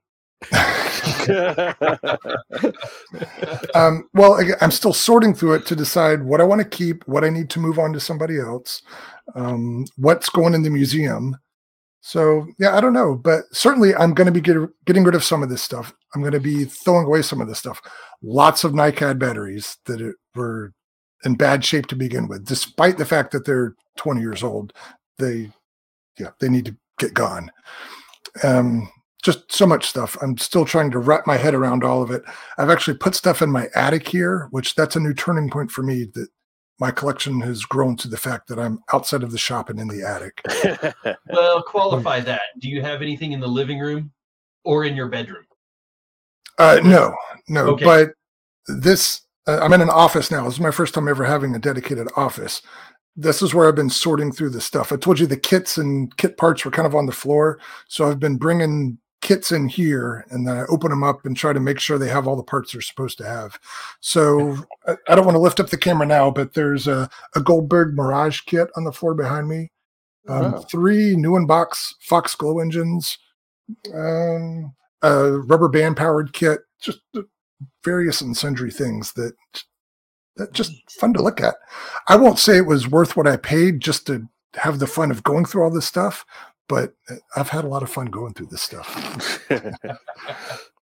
Um, that might have been everything I brought up here for now. So anyway, just a small sample.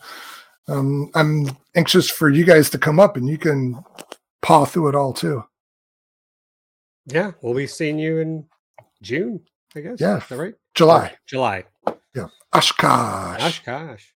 oh, Yeah. yeah. Yeah, I forgot to tell uh, Fitz or let Fitz know he may be having to drive himself or fly, and we'll have to pick him up. Yeah, fly into Appleton. We'll come get you. It's cool. Yeah. Fitz is going, why? Fitz, you may have to load up my trailer with a couple of your planes because I head to Muncie first for Nats. And then the week after Nats is AirVenture. Oh, okay. So you're just gonna stay in that area. So I think Austin and I are driving to Muncie for for a week and then driving to Air Venture after that. Oh. So Gotcha. if you want to put planes in my trailer and I just bring them up to to Nats, I can do that. You know, if you want to put some stuff in there, but otherwise you're gonna have to find a ride. What's this? Just another thing that was in here. Oh, a Oh, here, Rick. pull it up. hand launch, pre discus launch. I think this was a hmm. Hobby Lobby thing, right? Didn't they have these? I don't know. Looks Came it's out of Eastern. Europe. Looks like something Fitz would have seen on his trip to Europe. Yeah. There, was, pro- there were probably 20 of them on the shelf up there. well, yeah. Some old hobby shop. Yeah, fiberglass at that. fuselage. Yeah. Yeah, it's kind of cute. Yeah. So, all right. So, yeah, I'm done with that, but I'm excited by it. I'm invigorated by all the new toys to play with. Now, my problem is focusing, right? So, I need to focus on the Electro Streak. I need to focus on finishing that Eagle 2. And I had stuff I was already working on before that. So, too many Well, toys, not enough time. I'm going to Mhm. jump jump in here and do some business. Um, both of you, well, I have your Fitz photos Fitz, so I will share those on our Facebook page in a gallery from your Europe trip. Terry, I'd like for you, I'd like for you to give us some snapshots of your hoard, your basement hoard, uh, so we can show some of the the good It's- things that you found. Okay. It's scattered to the wind now, but I'll. That's fine. some- just yeah. just take some snapshots. I'm Yeah. sure those who are listening or watching would love to see some of the stuff, especially if you can give us better pictures of the glider. You know, maybe put it Oh, the together. big on- one? Or just lay, lay lay it out on the lawn and get one big photo, and then lay down next to it. oh, I, I forgot to mention the one kicker in that. It did not include the wing tubes. So I'm going to have to figure that part out. well, Mason can get you some. Mason's got a Oh, yeah, he's got all sorts of they got carbon carbon fiber. fiber machines there. They just Yeah. Wing tubes, no problem. You're trying to go to Home Depot get some plumbing. Yeah, right. no, do not. do not stick a PVC pipe in there. Uh, a pipeline you can walk through. Yeah. yeah. so yeah, Right. we'll have those photos on there. Was that all the business you were talking about? Yeah, that was just letting people know. We'll put photos of, of the stuff we talked about and up on All our show on our Well- Facebook page. I doubt I'll be taking. Well, I might take a few of these things with me, but my club swap meet, the Green Bay Model Airplane Club, is going to be in Denmark, Wisconsin, on February fifth. And as I mentioned before, swap meets around here are on Sundays, so it's Sunday morning, eight to eleven.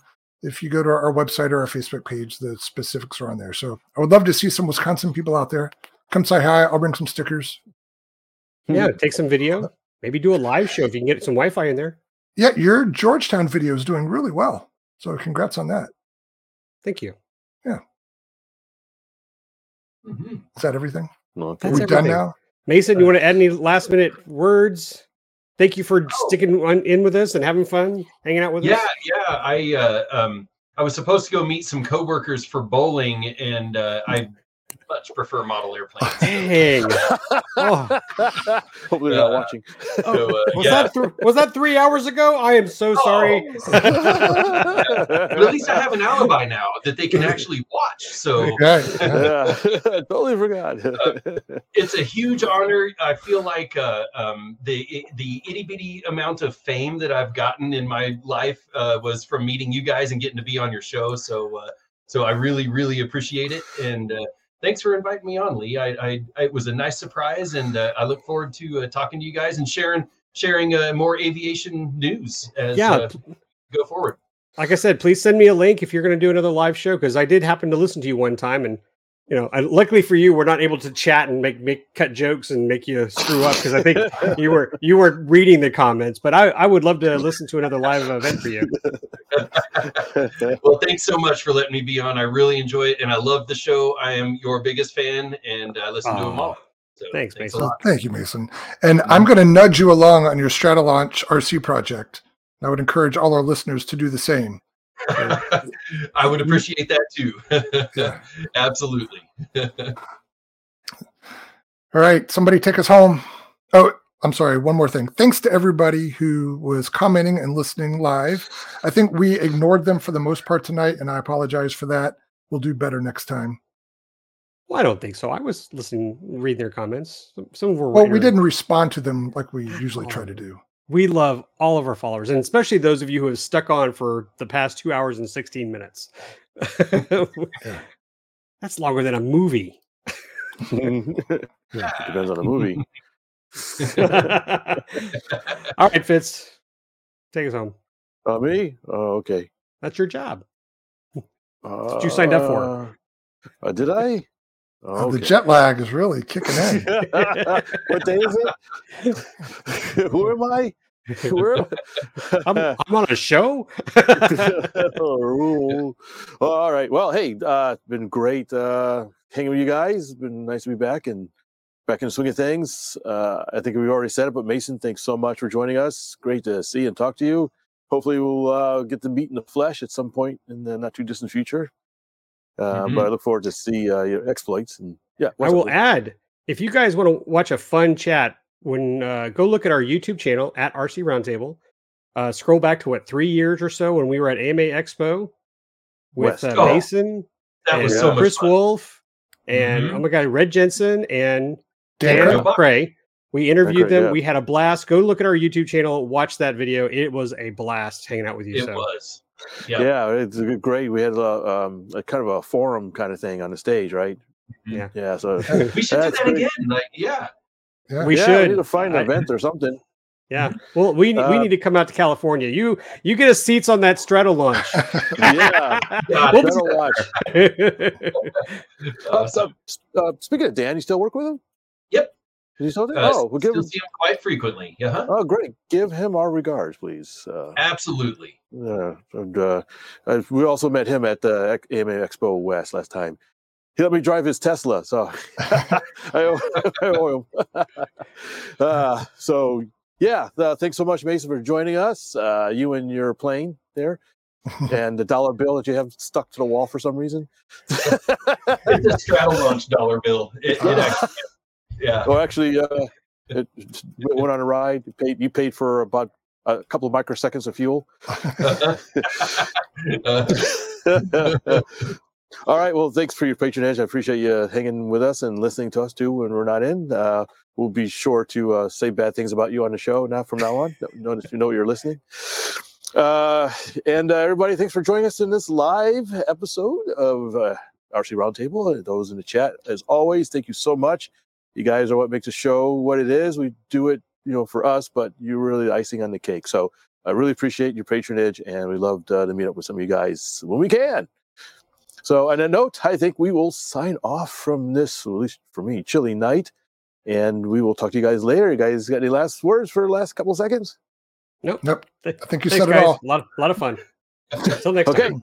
Until next time, we'll see you later.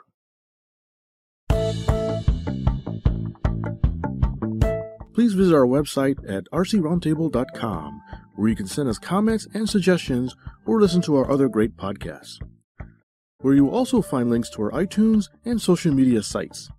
Thanks for listening.